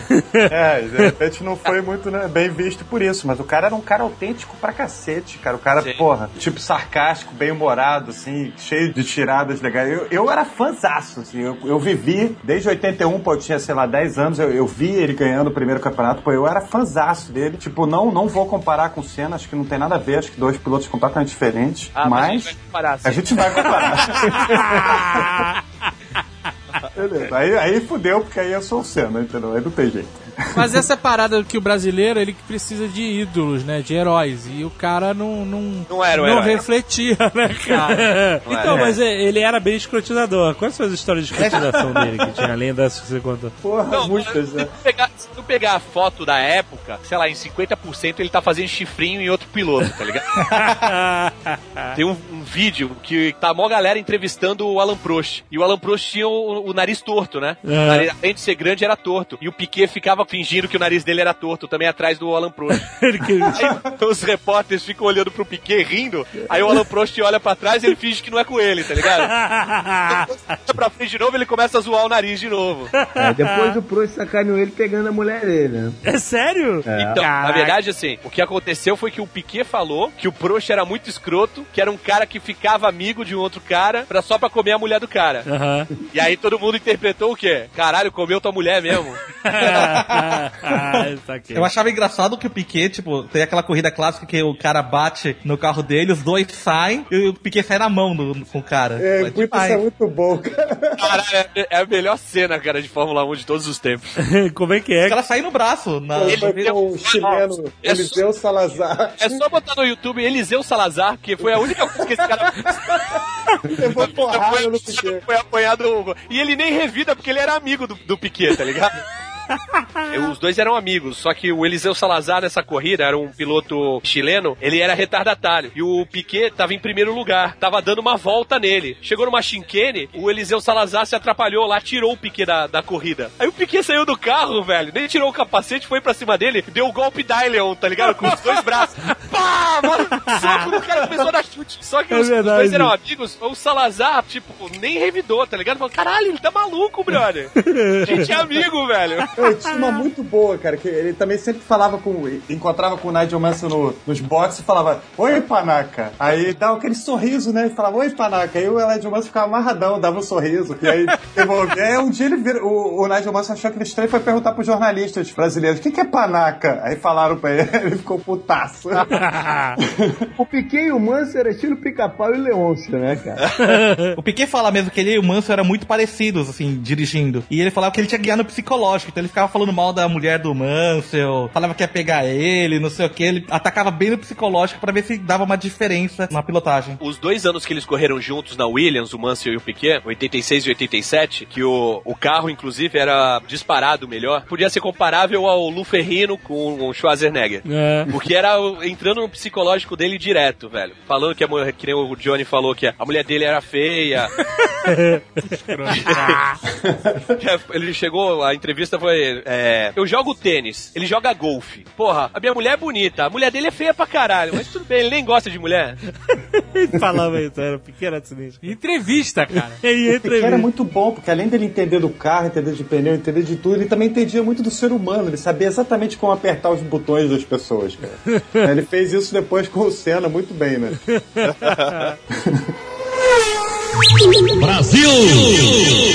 Depois de ser tricampeão, teve ainda a briga dele com o Senna, aí fez desgastar a imagem dele também com. Porque o Ayrton Senna do Brasil era justamente do Brasil, né? O Ele herói, era, né, ele era amigão de todo mundo. Ele era justamente o contrário do Piquet. A rixa dele com o Senna começou em 83, quando ele tava na Brabham, ele já era campeão. O Senna tava chamando muita atenção das outras categorias e tal, não sei o quê. E o Bernie Eccleston, que foi durante muitos anos o chefão da Fórmula 1, era o dono da Brabham, chegou e falou assim: Olha, tô de olho num brasileiro, não sei se você conhece, chama Ayrton Senna. Aí eu fiquei, ah, eu sei quem é, mas não, não conheço tal. Aí falou assim: então, o que, que você quer pra ah, fazer um teste em pé de igualdade com esse novato? Aí ele falou assim: não, não quero nada. É só eu quero que você garanta que vai ser com o mesmo carro, com as mesmas condições, e se eu fizer o melhor tempo, você me dá 100 mil dólares. Se eu perder, eu te dou 100 mil dólares. Aí o Eccleston chegou e, não, beleza, então vamos fazer o teste. Aí fizeram o teste, o Bernie Eccleston, pra evitar que o Piquet trapaceasse, travou a válvula de turbo pra ele não aumentar ou diminuir a, a pressão do motor, uma parada assim, porque o Piquet já conhecia muito bem o carro, né? Tinha sido campeão na Braba e não queria que ele mexesse naquilo e, e levasse vantagem. Aí o, o Piquet foi lá, fez a volta dele, aí o Senna foi lá, fez a volta dele e o, o Piquet fez a volta melhor do que a do Senna, mas o Senna fez uma puta volta e o, o Piquet elogiou ele, falou assim: ó, porra, o moleque é bom, viu? Não sei o quê. Só que aí o Senna tava achando que o Piquet ia usar do prestígio dele dentro da equipe, da influência dentro da equipe, pra contratar o Senna. Que o Senna já queria entrar pra Fórmula 1. Só que o, o Piquet não fez nada a favor nem contra. Mesmo porque ele sabia que a Parmalat, que era a, a patrocinadora da equipe, não queria contratar um piloto brasileiro, que já tinha. Ele queria contratar É. um italiano, que era o Ricardo Patrese. E aí o Senna saiu falando que o Piquet era um filho da puta, que tinha boicotado e falado que até hoje falam que o Piquet tinha uma cláusula que não para não ter o Senna na Brava, que é mentira. Isso aconteceu com todos os pilotos de ponta, mais lá pra meio da década de 80. Aí começou, a briga. rixa, né? É, mas aí teve aquela parada que o Piquet falou que ia desinfetar o, o, o carro do Senna. Depois que o Piquet foi campeão em 87, começou a ter os treinos em 88. E o, e o Senna não apareceu nos treinos nas primeiras semanas. E todo mundo querendo saber o que, que aconteceu, por que, que ele estava escondido. Ele voltou e mandou essa. Falou assim: Não, eu tava dando um tempo pro Piquet aparecer, porque mesmo ele sendo tricampeão do mundo, o assunto na mídia sou eu. Caralho. Aí o Piquet entrou na pilha e falou assim: Não, ele tava escondido da mídia porque ele, ele tava pensando como é que ele ia explicar que ele não gosta de mulher. que pariu, cara. Eu fiquei um escroto, cara. Não, e o pior é que a parada foi o seguinte: o, o, o Senna ficou muito puto, tá ligado? Começou a dar declaração que o, que o Piquet era um merda tal, não sei o quê. Aí o, o Piquet viu que tinha surtido efeito e começou a, a falar: Não, e não tiro nenhuma vírgula do que eu falei. Ele não gosta de mulher, não. Aí o, o Senna processou o Piquet. Nossa. E o, e o Piquet, que já tinha o filme queimado com os, os pilotos, ficou com fama de fofoqueiro. O nego falou assim: não, o cara desceu muito baixo. Aham. O foi- E o Piquet tava se divertindo, tá ligado? Porque o Senna tava muito puto, né? o Alessandro Nanini, é, acho que se não me engano, corria na Benetton na época, ainda chegou e falou pro Senna: falou, Cara, você não tem no que se preocupar, metade da população do mundo é gay, cara. Aí ele foi ficando cada vez mais puto, tá ligado? Aí rolou, aí virou briga mesmo. Culminou que ele foi pro. O, o Senna processou o Piquet. O Piquet deu uma desculpa lá, falou assim: Não, é a mesma coisa que eu falar que ele não bebe. Não quer dizer que ele não tome uma cervejinha em casa. Eu tô falando é que ele não é alcoólatra. aí o, o Senna aceitou aquilo com um pedido de desculpas e deixou quieta a parada. Ai, meu Deus. Mas se bem que ele falou antes que a, a, a mina que o, que o Piquet tava pegando, a mulher do Piquet na época, já tinha saído com o Senna. Ele falou assim: ah, eu, o Piquet sabe que eu sou homem e a mulher dele também sabe. Olha, Olha aí. chamando a xixa, cara. O Piquet é tão foda, tão foda, que ele foi. Acho que ele é o único campeão, tricampeão, com usando três motores diferentes. E tem um plus também aí nos campeonatos do Piquet, porque ah, em 87 o carro dele era muito superior. Ele só tinha um de rival que era o Nigel Mansell. Mas nos outros campeonatos que ele ganhou pela Brabham, a Brabham não era melhor carro. É, E o Mansell tava na frente, não foi? É que teve aquele acidente que ele bateu com a cabeça lá no parapeito, dando a volta de comemoração, a porra dessa assim, Ah, ficou fora de uma corrida, né? É muito bom também, cara. Isso é bom, cara. Mas ele não ficou fora da corrida por causa disso, não. Ele sofreu um acidente na pista mesmo. Essa parada, ele tava indo pro pódio com o Piquet num, carro aberto. O Piquet viu que ia passar debaixo de uma ponte, assim, uma- um túnelzinho. E aí abaixou a cabeça e não falou nada pro Mansell. O Mansell meteu, meteu a testa Direto estrada na parada. na parada, velho. Ele tava dando tchau pra galera, assim, e pá! Mó porrada. Não, o, o Piquet ainda baixa a cabeça do Patrese, que era o terceiro colocado da. Assim, E o, o- e tem, um, fica rindo, assim. Antes de bater, ele já tá rindo, assim. tem um vídeo dessa cena com o Osmar Santos narrando, tá ligado? Tipo, Piquezão não avisou um companheiro de equipe? Pum! Toma! Mas é engraçado que ele já tá rindo antes do cara bater com a cabeça. Já tá rindo aí na parada. Tem uma história do Piquet também que os brasileiros deveriam, deveriam reverenciar ele só por essa passagem. Que o, tinha um piloto, Carlos Reutemann, que era argentino. E aí esse cara já ah, começou no começo do- dos anos 70, se não me engano, e já era um cara consagrado. E aí o Piquet, também nos anos 70, é, num GP do Brasil, ele conseguiu ir lá e ficar na equipe desse cara, do, do Carlos Reutemann. E aí tinha que limpar o capacete do Carlos Reutemann. Aí o cara olhou assim, aí, porra, tu não serve nem pra limpar o capacete, é, o meu capacete, caralho, não sei o que, esculachou o Piquet. Aí o Piquet ficou putaço com o cara, tá ligado? Aí, no ano que o Piquet ganhou o primeiro título, ele bateu o Carlos Reutemann. Só que o Carlos Reutemann não lembrava disso, né? Porque ele devia falar isso pra todo cara que limpava o capacete dele. Só que o Piquet ficou com aquilo na cabeça e falou assim: "Ah, avisa pro Carlos Reutemann que eu não sirvo pra limpar o capacete dele, mas talvez ele possa limpar o meu, que é de campeão. o, o Carlos Reutemann nunca foi campeão de nada, cara. Tem uma parada que ninguém que não leia sobre Fórmula 1 ou que não tem idade pra lembrar, que foi a, a, a ultrapassagem que ele fez, que foi considerada a maior ultrapassagem da história da Fórmula 1. Sim, no Ayrton Foi- Senna, não foi? Foi justamente em cima do Senna. Ele tava na Williams, o Senna na Lotus. Lotus, naquela Lotus preta, Player Special. E ele chega com muito mais potência assim no final da reta. E aí ele passa o Senna, só que o Senna entra pela. faz o X nele, né? Que chama. O Piquet passou por um lado, a curva era pro outro, o Senna passou de novo. E aí o, o Piquet dá aquela volta caçando o Senna. Aham. Chega nessa reta de novo, ele pega o vácuo, passa o Senna, só que ele chega muito perto do Senna na curva. Quando o Senna freia, ele retarda um pouco a, a freada e sai com as quatro rodas de lado, tipo dando um cavalo de pau. Caralho. E ele faz a curva, ele faz a curva assim, Estilo rally. tá ligado? é, Estilo rally. E Ele diz fez a a curva, já, já, já terminou reto. entendeu? Fez a curva de frente pra reta, tipo isso. Exatamente, é, é isso aí. Aí ele saiu assim, o, o Jack Stewart fala que ele é a mesma coisa que dá um, um looping com um avião Boeing. e aí ele sai de frente, assim, na frente do Senna, e diz ele numa entrevista, ele falou assim, não, eu, eu vi que não ia dar pra passar ele do jeito certo, do jeito normal, tentei na primeira volta, não consegui. Aí eu falei, vou ter que retardar aqui. Aí eu virei e fiquei de frente pra ele, deu até pra levantar o dedo pra ele.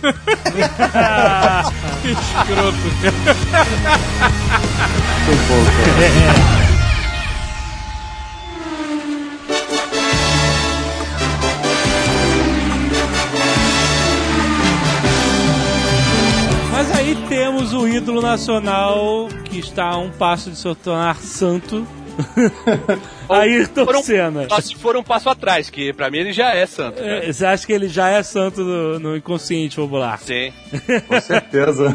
Por que, que o povo gosta tanto do Ayrton Senna? Óbvio que ele foi um grande campeão, etc. Mas ele foi exatamente como. Porque ele era justamente o oposto do Piquet, ele era nice guy, era isso? A primeira coisa a se dizer é que o Ayrton Senna era um piloto que, pra você ver o esporte, ele era sensacional, porque ele era um cara muito agressivo. É, eu lembro quando eu era bem criança e, e o Ayrton Senna corria na Lotus, era isso? Isso. Preta, né? O carro preto. É, eu vi uma corrida que ele teve que largar dos boxes em último, porque deu alguma merda lá no carro, e ele foi ultrapassando todo mundo e chegou, sei lá, em segundo, uma coisa assim. Na frente do Piquet, eu não lembro do, do detalhe da corrida, mas... Esse tipo de coisa outros, outros caras fizeram. É, então, mas... Mas a parada assim, é que ele, desde que entrou, ele era muito agressivo, dirigia muito rápido, tinha uma perícia fora do comum. Só que assim, muitas vezes o carro, ele exigia do carro mais do que o carro aguentava e tudo mais. Mas pra você ver, é muito diferente de você pegar um, um Prost.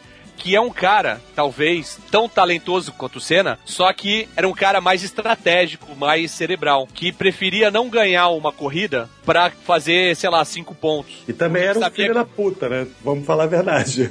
Não, mas isso aí, ô, Nick, o cara pra Não. ganhar um campeonato de Fórmula 1, Eu ele vou- tem que ser filho, filho da puta. Não, e com certeza, com certeza. nenhum deles foi campeão sem trapacear e sem ser filho da puta com alguém. Incluindo o Senna, com certeza. Incluindo, incluindo Sério? O que, É. tipo o quê? Exemplo. a McLaren, todo mundo acha que o Ayrton Senna era o, o herói e o Alan Prost era o vilão. É, é isso É. que a gente tem na cabeça, né? Sim, sim. Só que assim, a McLaren tinha uma lei. Como eles estavam com um carro muito melhor que o dos outros, se não me engano, em 88, eles tinham uma lei que era o seguinte: um carro não ia atacar o outro na primeira volta. Então, se o Prost saiu em primeiro e o Senna em segundo, ou o Senna em primeiro, o Prost em segundo, que era o que acontecia em todas as, as corridas, E o Prost era companheiro de equipe do Senna, McLaren, não. os dois na McLaren. Isso. Eles tinham que dar uma volta, se afastar dos outros carros que estavam atrás, e aí sim começa a disputa entre eles. E aí foda-se, é um contra o outro e seja o que Deus quiser. O Senna foi o primeiro a desobedecer isso. Num GP que ele pegou, logo na largada já partiu pra cima do Prost e fechou o Prost. É. E o Prost ficou muito puto com isso, tá ligado? Então são tipos de coisas que o brasileiro ou não sabe ou finge Não, mas que peraí, não peraí, sabe. peraí. Vamos voltar um pouquinho no tempo aí pra 84, estreia do Ayrton Senna na Toleman. Eu tava na, na frente da televisão assistindo o Grande Prêmio de Mônaco e, e vi, assim, um fenômeno da natureza acontecer ali, porque Exatamente. O Senna não era um cara normal, ele era um piloto fantástico. E, e naquela corrida aquilo ficou bem claro, porque ele tava com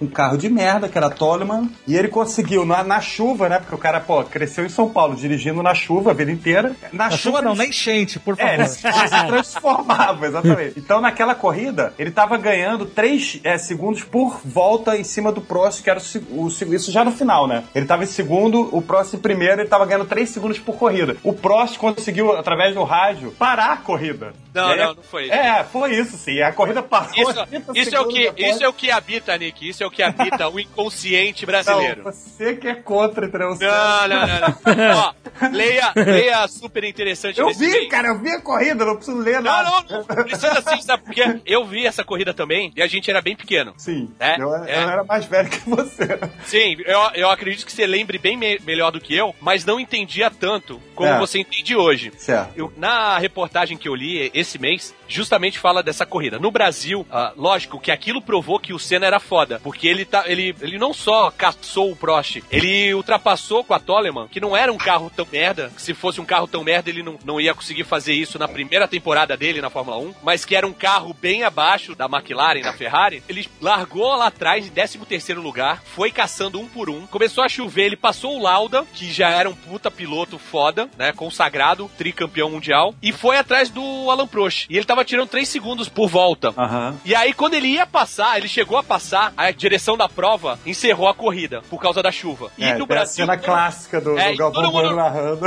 E ele, e ele chegou em primeiro, o Senna chegou em primeiro, mas o que que acontece? Na regra da Fórmula 1 naquela época, vamos fechar a prova aqui, cancelar É. a prova. Valia quem passou em primeiro na volta anterior, que tinha sido o Prost, e depois o Senna passou. E aí todo mundo achou que o Senna tinha ganho a primeira corrida dele e não tinha. Aí todo mundo falou, porra, foi de propósito pro Prost ganhar. Acontece que duas coisas aconteceram nessa corrida que pouca gente fala. Uma é que tinha um cara na Tyrrell que tava devorando todo mundo e tava virando mais rápido do que o Senna e mais rápido do que o Prost. Que é o Stephen Peloff. Isso. E Da Tyrrell, né? da Tyrrell. E a outra coisa é que o, o, o mecânico do, do Senna, na Toleman, falou que o carro não ia aguentar até o final. Porque ele tava exigindo demais do carro. É, isso, E- isso eu não posso acreditar. porque o carro ia, ia quebrar uma hora ou outra antes de terminar a corrida. Então, o que que aconteceu? O Senna não ia chegar no final, o Prost ia ser ultrapassado pelo cara e ao invés de ter um segundo lugar, que é um, um puta resultado para um novato, né? É, ele ia ter um abandono. Então, na verdade, interditar a, a prova, cancelar a Foi prova, bom pro foi Senna. bom pro Senna, sacou? Mas Não, isso, gente- isso ninguém, ninguém explica isso pra Tem- gente. Tem né? um lado, outro, outro lado dessa, dessa história toda aí que é o presidente da FIA era o Jean-Marie Balestre, ele era francês, né? Sim. E por ver o Prost na frente, eles falaram que cancelou pro Prost ganhar a corrida. Só que esse tiro deu um tiro pela culatra, porque como a corrida não tinha dado o número de votos suficientes, contou só metade dos pontos, É. né? Daí no final da temporada, o Nick Lauda ganhou do Prost por essa diferença pequena de, de Porra. pontos. E eu vou te falar, eu não vibrei ganhou. muito, cara. Vibrei muito que o Nick Lauda é fã clube desde moleque, cara. Porra, enquanto o Prost, então, tá valendo qualquer coisa. O único Não, então. momento... É, E o que é interessante, tipo, acho que era nove pontos no primeiro lugar, o Prost ganhou 4,5. Se ele tivesse chegado em segundo lugar, ele ia ganhar seis pontos. E esses pontos seriam o suficiente para ser campeão em cima do Nick Lauda. Mas será que rolou essa pressão dele pra encerrar a prova ou foi uma decisão do Balestre porque ele mesmo achou que por via, via por bem terminar ali? Só Deus sabe. O Balestre é um bom filho da puta, né, cara? Então, Vamos falar a verdade aqui. Eu não sei se nessa época teve um favorecimento do Balestre pro Prost, mas que, com certeza, mais pra frente, o, o. Piquet teve, teve- o Senna teve que correr contra o Prost e contra o, o Jean-Marie Balestre. É, contra a FIA inteira. O O Senna foi campeão primeira vez que ano? 88. 88. E aí foi 88, 89. Foi assim, o- aquilo que a gente falou lá no começo, né? Do Senna na Lotus, conseguiu um motor Honda, veio o Saturno Nakajima de de, de bringe. e aí o Piquet tinha brigado muito com o Mansell durante o ano inteiro. Ele foi acabou sendo campeão. Ah, vale lembrar, o, o ano que o, o Piquet foi campeão, o Mansell sofreu um acidente, ficou fora de um ou dois GPs, mas o Piquet também foi sofreu um acidente na mesma curva que o Ayrton Senna morreu. Sim, foi tão Na- grave quanto. né? Na, na Tamburello. Não foi tão grave porque ele não morreu, né? Mas, mas ele perdeu a noção de profundidade. E ele enganava o médico pra poder correr. Caralho. E ele, ele disse que ele nunca mais foi o mesmo piloto depois desse acidente. E aí o que aconteceu? Ele tava de saco cheio de a equipe Williams favorecendo o Mansell, porque era uma equipe inglesa com um piloto inglês, que ele falou: Ah, eu vou sair daqui. Aí foi pra onde? Foi pra Lotus. Pro lugar que era do Ayrton Senna, porque o Ayrton Senna saiu da Lotus e foi pra McLaren, correr com o Alan Prost. Eu vou falar uma parada da Lotus. Eu achava o carro foda. Nessa época não, porque tinha trocado o patrocinador de John Player Special pra Camel. Então era o carro amarelo. Ficou horrível, é. Puta, aí ficou escroto, é. Mas na época do John Player Special, eu achava foda. Eu tinha É, vontade de fumar por causa do carro. cara. Carro mais foda, carro preto, né? Eu via, meu pai ia na padaria de Ipanema comprar cigarro, né? Eu falei, não, compra o carro, o cigarro da Ayrton Senna. Caraca, outra época, né, cara? Compra o cigarro da Ayrton Senna, pai. Não, mas a McLaren tinha o Marlboro, né? Não, não É. acontecia. Ele foi, ele foi migrando, né? De. Ele começou na, no John Player Special, foi pra Camel, Marlboro e acabou na Reutemanns. Que merda. Então, os três campeonatos foram na McLaren. Foram Foram. três da McLaren, 88, 90 e 91. O primeiro, então, esse ano que ele foi pra McLaren, foi o primeiro ano dele na McLaren, foi ridículo. A McLaren ganhou 15 dos 16 GPs. Impressionante isso, né? Foi 7 do Prost e 8 do Senna, o Senna foi campeão. Não teve um, um, um GP histórico em Mônaco que o Mansell não conseguia passar o Senna de jeito nenhum e ele ficou segurando ele, que ele não tinha um carro. Isso é- era com a Lotus ainda ou era com a McLaren já? Ah, acho que era Lotus, Lotus, Lotus. Que, que, que o, ele ficou duas horas tentando passar o cara e não conseguiu, cara. E ele fechou mesmo. E o GP do Brasil histórico que o Senna ganhou também, que ele tava com a marcha fudida, não tava? Ele. É outra coisa isso já. Então, o que que era? Foi no GP da Espanha em 86. O Senna ficou atrás do Mansell tentando passar, tentando passar, tentando passar. Quando ele chega na, na reta de chegada, ele emparelha e os dois chegam, o Mansell chega um pentelésimo de segundo na frente. A outra é o chamado milagre da sexta marcha, que o, o Senna tava correndo, tava em primeiro lugar e começou a perder as marchas e terminou, fez a última volta só com a sexta marcha. Ó, Caralho. que Sinistro. E isso, que ele, que ele tava fudido, que ele não, não se aguentava. O bra... Foi no braço e ele tava exausto dentro do carro. Vai vendo essa história o que que gerou. Por muito tempo teve gente que falou que era mentira dele, que ele não tava com a, só com a sexta marcha. Aham. Aí tem vídeo no YouTube do, da câmera on board que mostra a última volta dele. Ele não, po- ele não bota a mão no câmbio nenhuma vez. Aham. Então é porque ele não precisava trocar a marcha, porque só Já tinha tava. uma marcha. É. É. Antigamente não era borboletinha, que nem hoje em dia, nem automático, não. Era na mão mesmo, como se fosse um carro. É, Né? tirava a mão Exatamente. do volante pra fazer a marcha, isso. É como se fosse um carro. Era um carro, né? é porque hoje tem carro de borboletinha também. Aí ele chegou lá, não conseguiu sair do carro. Ele, na verdade, ele para, pega uma bandeira do Brasil, o carro para. Aí os caras lá que deram a bandeira pra ele, os fiscais de prova, empurram ele, ele anda mais um pouquinho. É, porque o cara. Como é que o cara vai sair do, do zero no sexta marcha, porra? Pois é, então, tem gente que defende que ele tava com outra marcha porque o carro voltou a andar. É. Mas aparece lá os os fiscais de prova, não sei se é o bastante pra isso, mas eles empurram o carro, o carro volta a andar, ele para no box e não consegue levantar, tá exausto. Aham. E depois ele falou que viu Deus numa curva e Deus falou que ele ia conseguir e pra ele não desistir e tal, não sei o quê. Aí tu vê, E o tu cara sabe, tu sabe que tinha um cara, tinha um cara que trabalhava comigo nessa época, lá na, na loja que meu pai tinha, que falou depois dessa corrida, falou, esse cara não vai durar muito tempo não, se ele já tá vendo Deus, cara. juro, juro, o cara mandou essa, cara. Brasil! ele tava perseguindo esse, esse GP faz tempo, né? Porque é, ele ficou em segundo lugar em 86, se não me engano, do, Will- atrás do Piquet. Então ele ele, tava nunca tinha vencido no Brasil. Foi a primeira Nunca vez. tinha vencido, é. Então foi o primeiro GP que um brasileiro venceu desde aquele de 86. Não, foi né? heróico, foi heróico. Corrida heróica. O cara, puta, com uma marcha só, cara. Exausto. Foi poético essa vitória do cara, né? E levantando E ele viu Deus. Viu Deus. Pô, ele podia ter tido umas estigmatas, ia ser foda. Caralho. Tirasse as luvas, essas estigmatas na mão. Pô, Deixa, eu- deixa eu perguntar uma coisa. O Aí ele ia ser levado ao, ao nível máximo, né, cara? Deixa eu perguntar uma coisa. O Piquet, ele não, ele não parava pra pegar a bandeirinha do Brasil pra ficar mostrando, né? Não. Pra ficar correndo a volta depois da... Não, não, não. Não, então tá explicado muita coisa, né? Tem uma coisa também, né? A, quem defende o, o, o Senna como herói, extrapolando as pistas, é, é- geralmente é, é quem não, não entende muito de, de Fórmula 1, não sabe, não sabe do- das artifícios. Público geral. É, o público geral. Tem Público o manipulado pelo Galvão Bueno. O cara que vê o cara ganhar e acha foda o ídolo. Eu gosto do Guga, do tênis. Eu não tenho nada de tênis. Acho maneiro, o cara ganha e tal. Você gostava do Bernardo Vôlei? Eu gostava pra caramba. Só que, Jornada das Estrelas. Jornada das Estrelas. só que tem uma parada, né? A maioria das pessoas, né? O, o público em geral, que não, não, não manja sobre o, o assunto, é o torcedor de qualquer esporte, porque brasileiro não gosta de esporte. Brasileiro gosta de ganhar. Você negócio de ver um brasileiro lá, né? Exatamente, foi assim foi assim Balançando a com- É bandeira. verdade, nós, quando você vê. Quem vê tênis hoje em dia, velho? Quem vê tênis? Meia dúzia de pessoas? Quem vê Não, vôlei? só. Quem vê vôlei? Mas olha só, só. se tiver na final. Isso não, É. isso não é um fenômeno mundial? Quando, quando acho que não, um cara. esporte se começa a se destacar, as pessoas ficam mais interessadas naquilo. Acho até que rola isso, mas nada tão, tão contundente quanto Não, eu sei que tem isso também, um pouco do que eu falou, porque eu lembro muito bem no PAN do Rio, e isso vai ser repetido na- nas Olimpíadas, pode ter certeza, que o brasileiro vaia o competidor pra atrapalhar pro brasileiro ter uma vantagem e ganhar. Cara, isso nas Olimpíadas vai ser uma, uma coisa. Eu acho bem feio isso. Todos os problemas que a gente vai ter nas Olimpíadas, fico bem esse é o menor. Esse é o menor deles, cara. Exato, né? Foi em Londres nas Olimpíadas de 2012 e eu vaiei o time. Eu fui no- ver um jogo de, de, de vôlei de praia e tive que vaiar as alemães, porque aquela coisa do Brasil versus Alemanha é mais Porra, forte. Nick. Por que, que você vaiou? Caraca. cara. Porra, cara! Mas eu parei durante 30 segundos até a menina que tava falar, cara, seu estúpido, isso é uma Olimpíada. Eu falei, caralho, é verdade. Mas eu vaiei.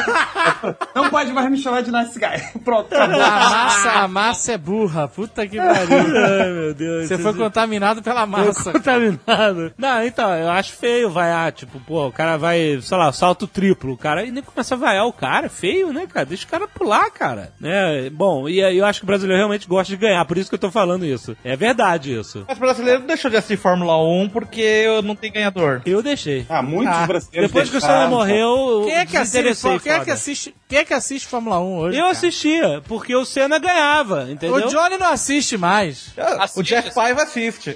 Não, não, Jeff claro. Paiva é brasileiro, né, cara?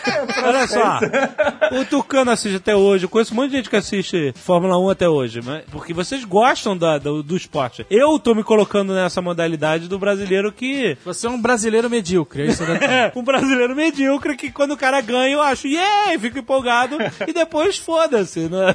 Entendeu? Mas eu acho que é normal isso acontecer, não só no Brasil, mas no mundo todo. Os Estados Unidos mandou bem na última Copa lá e tal, eu tava torcendo lá nos Estados Unidos. O futebol tá crescendo nos Estados Unidos como nunca, entendeu? Então as pessoas se empolgam mesmo quando tem. Ah, um- sim, mas existem pessoas que gostam de esporte e elas curtem ver esporte, whatever, até qual é o esporte. Isso, eu conheço gente assim, qualquer E esporte. Tem de gente que realmente só tem a parada do, da vitória. Quando, É. Que é o exemplo. Esse exemplo, cara, ele é inegável. Você tem o Guga, o Guga é o maior exemplo dessa parada. O Guga, o brasileiro Gustavo tá cagando, cagando pra, pra tênis, cara. Ninguém gosta dessa merda. Só o Jeff Paiva gosta. É brasileiro.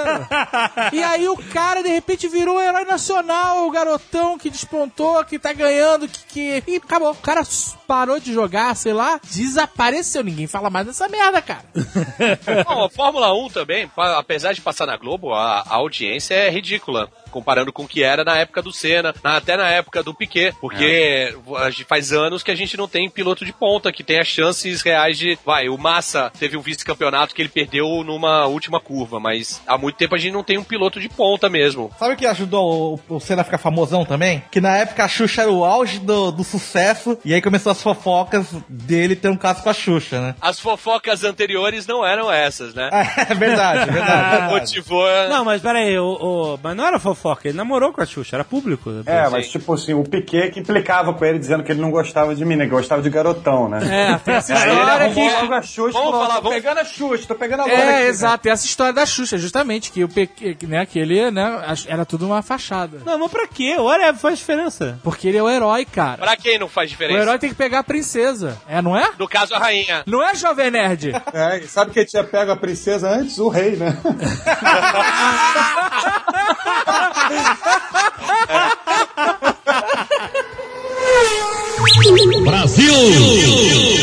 Então, só pra voltar lá no assunto, é, 88 o Senna ganhou, no primeiro ano que ele tava na McLaren, ganhando do Prost. Foi quando a, a McLaren tava no auge, que venceu 15 das 16 corridas do campeonato. Aí em 89 começou a putaria. Não sei se vocês lembram, o Prost e o Senna estavam rivalizando pra caralho, e chega na penúltima corrida, em Suzuka, no Japão, que o, o Prost tira o Senna da corrida. E aí, se nenhum dos dois conseguisse voltar, o Prost era campeão. Ah, tava eu lembro disso, foi na última corrida, não foi? Não, foi na penúltima corrida, tinha o GP da Austrália ainda. Essa que era o que a gente chama de filha da putagem, né? O Prost tirou ele de propósito, né, cara? Ele viu que ia se fuder e tirou ele. Não foi isso? É, na verdade tem discussão, porque esse não é tão nítido quanto do ano posterior, mas tudo bem, vamos tomar como verdade que o Prost tirou ele da corrida. Ele conseguiu voltar pra corrida, com os fiscais de prova empurrando ele, só que ele cortou a chicane ao invés de fazer a chicane, e aí o Jean-Marie Balestre, que era o presidente da FIA, desclassificou ele. Antes de terminar a corrida, o Prost já tava numa reunião com o Balestre, já jogando chaveco. Não, é proibido, tem que acabar, não sei o que. Daí eles cancelaram a vitória do Senna. Cara, isso é, isso é muito legal no documentário Cena, né? Que aliás todo mundo devia ver, quem não viu ainda, porque é fantástico. Conta todas as histórias por dentro, assim. Só se você for fã do Senna, na verdade, né? Pô, mas eu sou um fã do Senna. Mas eu, qual é a conclusão do filme? A conclusão do filme é que o Senna era um cara muito foda, cara.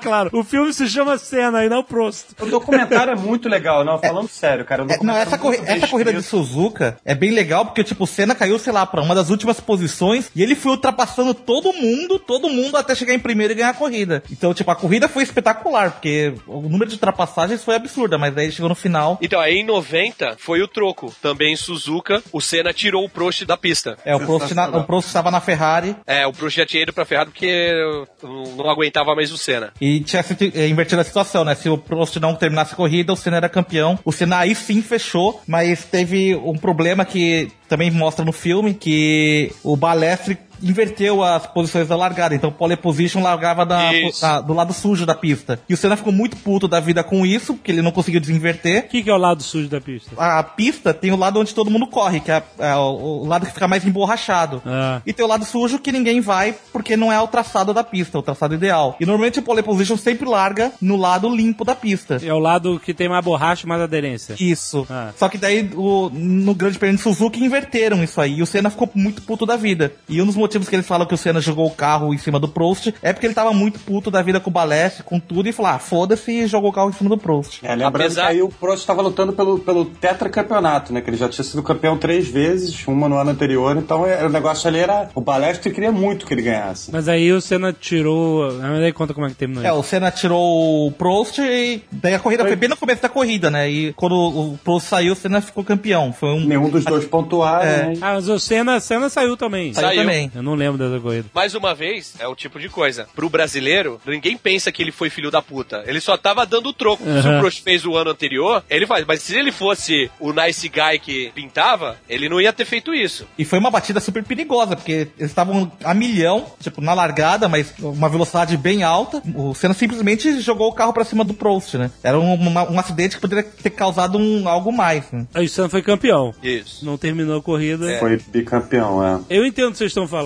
né? Realmente o cara tem que ser muito. Se o cara é o senhor certinho, Peter é perfeito, É. mas ele tinha o quê de Vic Vigarista? Isso Ele queria ganhar, cara. A questão é Todos essa. tinham, todos tinham. Ele todos tava afim de ganhar, o, entendeu? Era É, mais- isso não é isso errado. Todo mundo tinha isso. Mas Não é. é errado, não é errado, mas pro brasileiro é errado, né? É, o, o cara era competitivo, ponto final. É, dá pra ver que ele entra por dentro e. Ó, CSI Jovem Nerd. E ele não tinha espaço pra passar o Prost, né? Então ele tava meio que forçando o Prost a dar uma fechada nele e foda-se.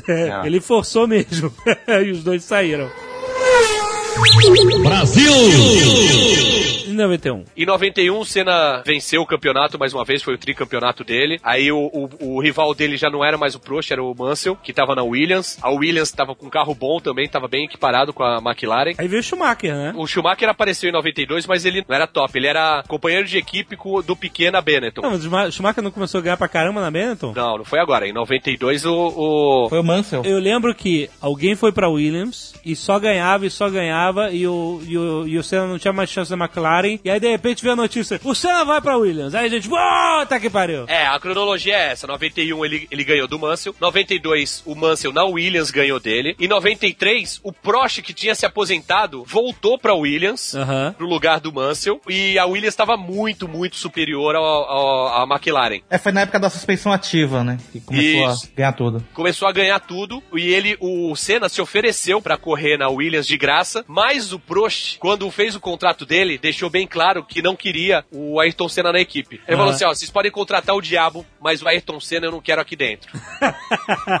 Aí o Prost ganhou pela Williams. Só que o Prost ganhou o quarto campeonato dele e se aposentou de novo. Aham. Aí em 94, Isso. o Senna chegou e falou assim: Eu só corro a Fórmula 1 se eu for pra Williams. E aí ele conseguiu ir pra Williams, porque o Prost já tinha saído. E quem foi pra Williams não foi o Schumacher? Não! Não, não. o Jovem Nerd, cara. Eu jurava que tinha o Schumacher junto dessa cara. Não, aí, 94, o Senna morreu em Imola, que foi a terceira, o terceiro GP. Isso. Ele não estava indo bem, ele não, né, nos dois primeiros. Então, os dois primeiros, o Schumacher na Benetton ganhou e o Senna não pontuou. Isso. Eu lembro que a gente fala assim: caraca, o Senna está na Williams. Aí quando começou o campeonato, porra, e aí? Não, não, não dá. Exatamente. O Senna botava a culpa na instabilidade do carro. Por quê? Se em 93 o que fez o Prost ganhar com muita folga foi o, a suspensão ativa, é, em 94 foi proibido a suspensão ativa e o carro perdeu a estabilidade. Ficou zoado. Eles tiveram que desenvolver um novo carro. Então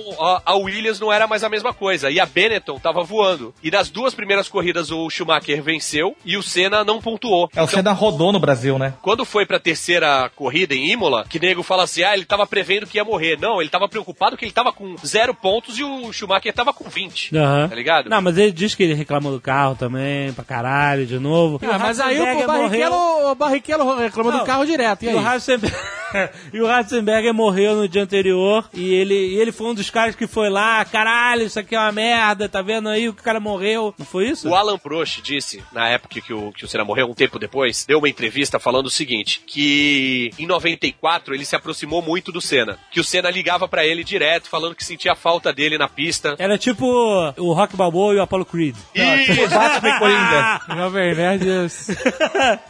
Puta que pariu. e aí ele, se, ele diz o Prost que se aproximou muito dele e que no GP de Imola ele tava reclamando que ele falou assim: não, a Benetton tá trapaceando, eles estão fazendo alguma coisa, eles estão usando suspensão ativa escondido, que não é possível, o carro deles está muito melhor que o nosso, não sei o que, e ele não, não se conformava e achava que o Schumacher tava trapaceando. No final do campeonato, o Schumacher perdeu vários pontos porque realmente tinha coisas irregulares. Aham. Mas era o Super Saiyajin 4 já no carro, entendeu? Sim. Irregular, mas era o Super Saiyajin. Só que ninguém sabia direito quem era esse cara. que o Senna uma vez foi penalizado porque ele tinha irregularidades no carro dele também, Aham. pra levar vantagem. Então, não dá pra demonizar o Schumacher como o Dick Vigarista. O Piquet, quando ele ia fazer treino classificatório, ele esvaziava o, o extintor de incêndio pra É. o carro ficar mais leve. ele falou isso. Teve uma corrida que ele chegou e mandou tirar a primeira e a segunda marcha. Aham. No treino também, porque saía do box. Então ele já saía engatado na terceira. Por quê? Porque as, a- as engrenagens do carro eram muito pesadas. E com isso ele conseguiu uma vantagem que ele ficou na frente lá do argentino Carlos Reutemann.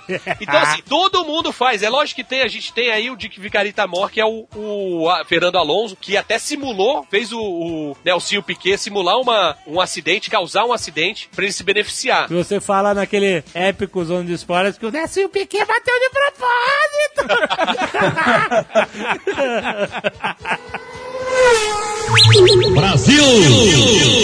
Tem uma parada do Schumacher também que ah, quando tinha reabastecimento, hoje não tem mais, tinha uma, um filtro entre a mangueira e o bocal de, de abastecimento. Aham. E o Schumacher se ligou que tirando aquele filtro, a gasolina ia mais rápido, ele conseguia parar menos tempo. Aham. Só que aquilo era contra a lei, tinha que ter aquele filtro. Tanto é que vazou gasolina no carro dele, com o calor, começou a pegar fogo o carro dele, no box. Então é normal, o, o Senna não vai ser menos piloto porque ele trapaceou, nem o Schumacher vai ser menos piloto porque trapaceou, tá Não, ligado? é- é- cara, assim, é uma realidade desses esportes ultra competitivos. Em outros esportes você vê que nego que. Ah, eu usei doping lá, o grande fenômeno. Exatamente. O, o, o- o Armstrong lá, Live Strong, o caralho, ô, superação. O cara usou doping a vida inteira. Já era um ciclista- lua, usou doping.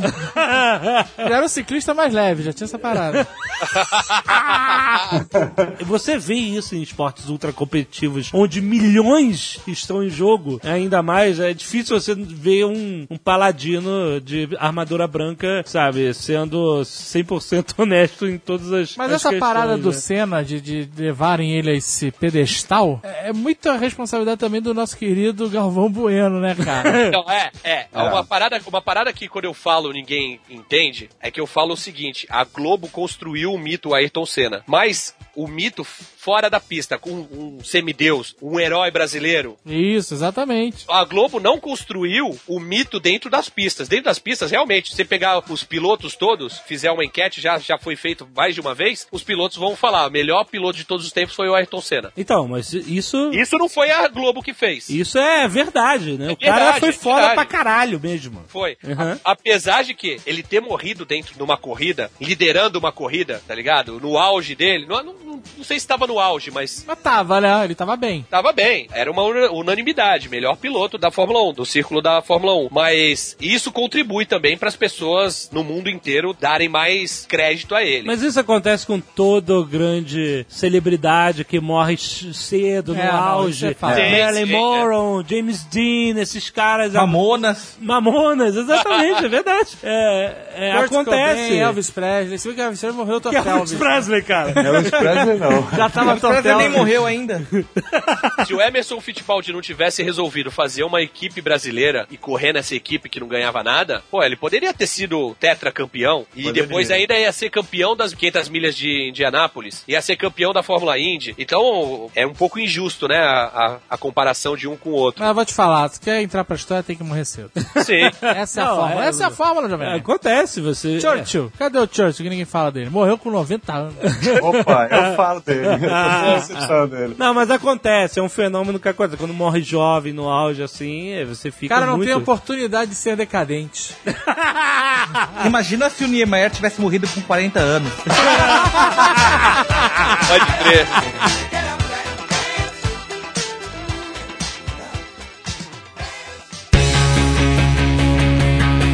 Não dá pra falar de todo mundo da Fórmula 1. Acho que o Schumacher, putz, é um outro fenômeno que não dá. É, tem tanta coisa pra falar do Schumacher, sete vezes campeão e tal. Eu acho que a gente tem que reservar um tempo pra falar de Rubinho Barrichello. Afinal de contas, foi a condição sine qua non do Tucano participar desse programa. A pauta que o Tucano fez tá aqui escrito assim: Rubinho Barrichello, por que odiá-lo?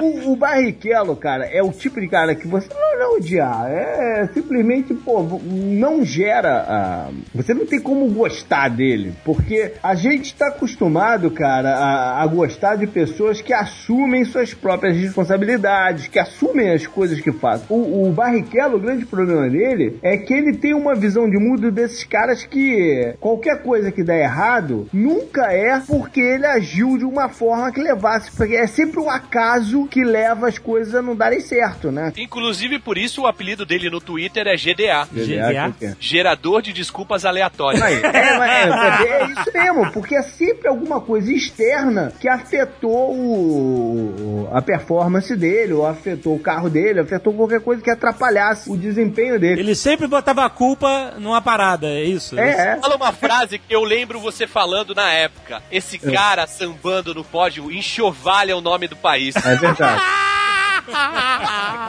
É verdade, eu falava isso, cara, porque é, é inadmissível ele fazer aquela presepada que ele fazia lá no pódio e ainda chamar aquilo de samba, né, cara? aquilo é inadmissível que o cara fazia, cara. O melhor- Era transformar a gente eu- todo em babaca, né? pô? Eu lembro do JP falando: caraca, esse cara enxovalha o nome do país. E olha que eu nem sou do samba, mas eu ficava puto. falar essa porra, né? Mas o, o Rubinho teve um problema, que depois da morte do Senna, ele herdou, né, meio que a responsabilidade eh, de ser o novo herói da Fórmula 1 pros brasileiros, né? Todo mundo voltou os olhares para o Rubinho. Quando você herda uma coisa, você tem a opção de não aceitar. Certo. E ele aceitou. Não, mas ele, ele não. Ele não. É, como assim ele ele, aceitou? E, Ele não enganou nem por dois GPs, eu acho. e puseram a ele, não foi? Não. Você não tem como. Você é agora o herói do Brasil. Ele podia bater humildade e falar: não, gente, calma aí. Cena é único. Aquele papinho que a gente tava Mas falando ele no nunca começo. falou isso? É, Não, nunca falou ele isso. Falar assim, não adianta que eu nunca vou ser o Ayrton Senna. Ayrton Senna só teve um. Ele tinha que ter falado isso, deixado bem claro. Eu não sou Ayrton Senna, gente. É, até pra se preservar também. Mas ele ele, não ficava falou isso. Com aquelas desculpinhas, desculpinhas aleatórias. Ele achou, naquela cabeçorra dele, ele achou que talvez poderia ser um Ayrton Senna. Mas sabe o que é pior? Pior que o cara tem dinheiro, tem jatinho, tem tudo, cara. Não, ele tá bem pra caramba. E O Isso cara é o deve pior. ser gente boa também. O cara Não deve, deve, ser não gente deve, boa. cara. Deve ser gente boa. Não eu, deve. Bom, eu sou nice guy, acho todo mundo gente boa. Ele bloqueou o Tucano no Twitter. Também o Twitter, o Tucano atormentava o Rubinho no Twitter. Eu me bloquearia também. Foi da época que ele corria ainda, cara. Então, ele começava ó. a falar merda, cara. Eu começava a, encher o saco. Fala umas que, que você mandava pra ele. Não tinha nada assim específico. Eu zoava o que ele tava falando. Tipo, ele falava assim: a equipe demorou muito na troca de, de pneus. Aí, eu, porra, velho, tudo bem, demorou. Realmente. outro, é. Demorou mesmo. Mas por que, que tu não andou mais rápido então, seu desgraçado? Porra, cara, também deixa o cara. não, não deixo, cara, não Ai, deixo. ai. Não consigo. O Rubinho também, ele tem um timing péssimo, né? Agora que o Schumacher se machucou aí, pouco tempo depois dele bater a cabeça lá e, e entrar em coma, o Rubinho postou no Twitter uma foto dele com a família feliz esquiando. Sabe? É, tipo, que porra. timing, filha da puta, sabe? Provavelmente minha- nem pensou, né? Mas enfim. Não, não pensou, mas aí nego caiu em cima dele no Twitter. Caralho, sou filha da puta, o cara tá em coma. A parada pra mim virou pessoal. Virou pessoal. Tucano e o Virou, Rubinho. pra mim é pessoal. Ele nem, nem sabe que eu existo. E me bloqueou como deve ter bloqueado uma caralhada, né? Aham, aham, Tem claro. um perfil muito bom no Twitter, que agora, como ele não tá correndo mais, não, não, não twitta tanto, mas é o Rubinho tem razão. Ah. A parada virou pessoal pra mim no dia que ele chegou no GP da Áustria de 2002 e na última volta, hoje não, hoje não, hoje sim. Ele deixou o Schumacher passar. Vocês sabem do que eu tô falando. Eu sei, né? essa história famosa que Puta, ele. isso foi muito triste. É, cara. sim, ok. Na verdade, ele já tava recebendo rádio desde muito tempo antes, falando pra ele abrir pro Schumacher. Abrir pro Schumacher. Falando que ele tinha que diminuir, deixar o Schumacher passar, que a galera ficou na mó veneno por causa que, que era, foi contra o brasileiro, mas que é uma prática normal em equipe. Então, mas você não acha que ele, ele abriu naquela última reta lá como um protesto? Tipo, pra Exato. mostrar, olha aí, eu vou, o que me mandaram fazer. Ele foi até o final e deixou pra passarem na última volta. O Schumacher passou. Aí beleza. O problema foi o que ele falou depois. Ele chegou e quando falaram, tal, não sei o que, mas por que fizeram isso com você, Rubinho? Você é tão legal, você é tão cabeçudo. Aí eu- ele virou assim e falou assim: é só porque eu sou um brasileirinho. Um brasileirinho Ah. ordinário, mediano, medíocre. É que ninguém tá nem aí nesse mundão. É, Aí eu, aí eu fiquei cara. puto porque eu cheguei e falei assim: alguém imagina o Senna abrindo pro Prost, o Piquet abrindo pro Mansell, ou o Emerson abrindo pra qualquer outro cara? Ele abriu porque ele é ruim. ele é inferior, que ele era o segundo piloto, ele era o capacho do Schumacher. Não é isso, ele era o capaz de Schumacher. Era, ele foi contratado pra isso. Mas ele estava vivendo uma época em que o Schumacher estava brilhando e fudendo todo mundo na Fórmula 1. O cara era um tava- fenômeno, Caraca, cara. mas ele abriu O cara viveu na época. Se o cara é o fenômeno, por que, que ele não passa? Passa, meu irmão. Nada não é essa, o carro podia estar ruim, o carro do Schumacher podia estar pior. Então, então enfia no cu, cara. Então, mas é, é pegar e falar que ele abriu porque ele é um brasileirinho. É, babaca, babaca, babaca, babaca de merda. Senna era brasileiro, o Piquet era brasileiro, o Emerson Fittipaldi era brasileiro e nenhum dos três abriria. Mas o Fangio era argentino, cara. Mas isso não mas, Eu achei que o cara era italiano a vida inteira. mas peraí, você não falou que é uma prática comum da Fórmula 1? Sim. Então como é que você sabe que esses caras nunca fizeram isso? Mas, cara, porque o, o cara não fica falando, ah, eu sou só um japonesinho.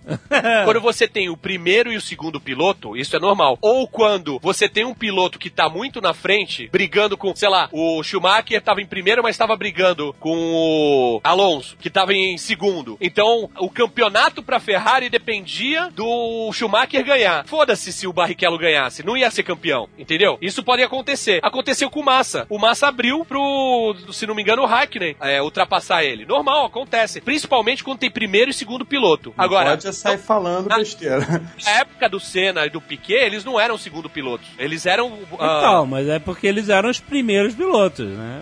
Não, era o. Equivalentes, era. ele era equiparado, não tinha primeiro É. piloto, segundo O piloto. não era. Ah, O Prost era também primeiro piloto. O Mansell e o Piquet também, é, não tinha primeiro e segundo piloto. E se tivesse, cara, o pequeno nem fudendo queria deixar passar. Ele mandava embo- embora, mas ele não deixava passar.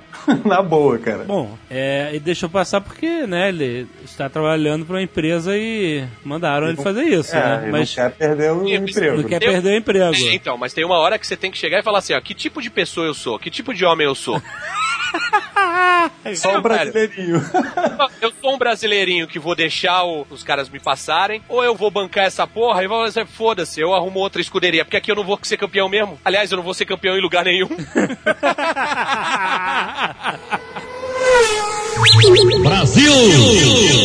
E nego falava que ele não era bom de chuva. O que, que você falava? Não, o, o Barrichello realmente era bom na chuva, mas, porra, se ele é tão bom assim com água na pista, vai, vai correr de jet ski, né, brother?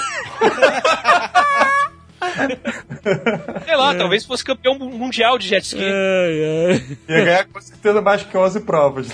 Eu ouvi alguém falando assim, ó, Rubinho, a galera fala mal do Rubinho e critica pra caralho ele, mas ele é um cara que ele tá no top 5 da profissão dele. Não, é, não é verdade isso? Não, Na época que ele corria? Jovem nerd, cara. Ele correu pela Ferrari. Não, olha só, a profissão do cara, ele era piloto de corrida, certo? De Fórmula 1. Ele é segundo piloto de corrida. Wikipedia Ele é bi-vice-campeão do mundo. Ele é o Vasco E eu, não, eu, da quero- Fórmula 1, E, cara. Olha só, eu não tô aqui. Eu, eu não. Entendeu? Não, não acompanhava mais Fórmula 1, mas o que eu vi era o seguinte: o Rubinho está entre os profissionais Assim, mais só. fodas da Não categoria tá, dele. não tá, cara. Os Não Não, que são os não tá, mais, não. mais fodas. Você, na Fórmula 1, você só pode elevar a categoria de foda quem ganha. Não, mas e os Exatamente. caras lá que você nunca sabe quem é porque nunca ganham? Estão lá atrás. Então, esse, o Robinho tá junto com esses caras. Não, ele tava sempre em segundo lugar, cara. Quantos títulos ele tem? Cara, ele não ganhou, mas Cara, ele ficava segundo em lugar é o segundo primeiro lugar. ele perdedor. Segundo lugar é o primeiro Você não perdedor. pode dizer que o vice-campeão é igual o cara merda que fica em último. É igual, Não é, é igual. igual. Não levanta a taça, não levanta a taça. Você diz o quê? Tá entre os cinco melhores pilotos de todos os tempos? Não. Não, não, não. Porra, na cara. época, na época que ele corria, eu ouvi isso, o cara Ah. falando assim: "Ah, o nego fala mal do Rubinho, mas o cara tá entre os cinco melhores pilotos aí da, da Fórmula 1 agora, no momento que ele corria". Ele era o segundo piloto de uma das equipes mais importantes de todas. Então, isso não é um cara que tá no top da profissão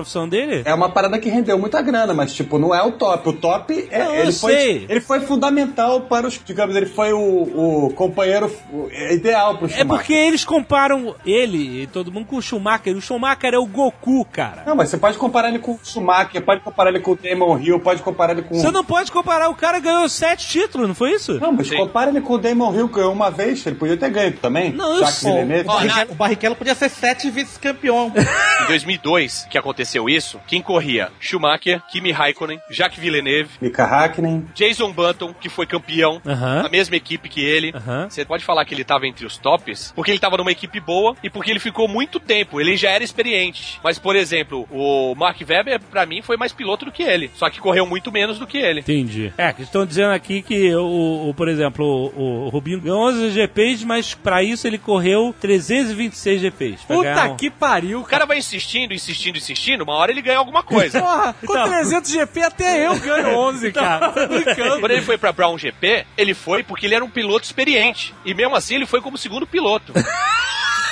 Então, é, não é que ele era bom. Ele era bom na chuva e tinha uma puta experiência. 326 GPs, cara. Ele é o recordista de maior número de GPs. Só que ele ganhou 11. Aham. E aqui diz que o Felipe Massa venceu 11 também, só que em 196. Aí, Tá correto, tá correndo. E só não ganhou mais porque o, o carro do Barrichello soltou aquela mola Uma tartaruga. Essa... Uma banana. Pegou na testa do, do, do Massa e o Massa se fudeu. Porra, o. Massa virou Dom Lázaro, né, cara? Cara, mas só pra citar aqui o, o que o, o Alexandre tava falando, só pra defender ele aqui. Ah, Olha só, eu não tô defendendo o Rubinho porque, whatever, eu não odeio, nem amo, nem porra nenhuma do Rubinho, que eu não assisto Fórmula 1. Mas Eu odeio o só tô- Rubinho. O cara bloqueou meu amigo. Vai tomar no cu.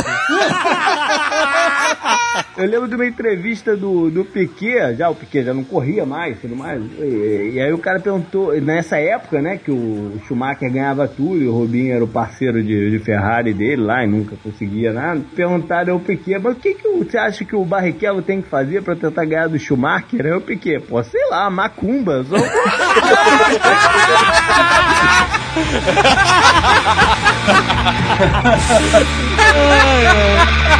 o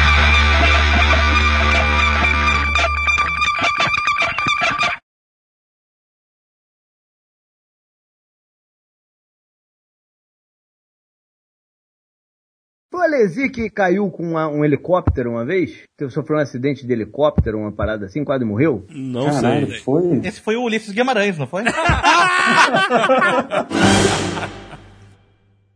Este Nerdcast foi editado por Radiofobia, podcast e multimídia.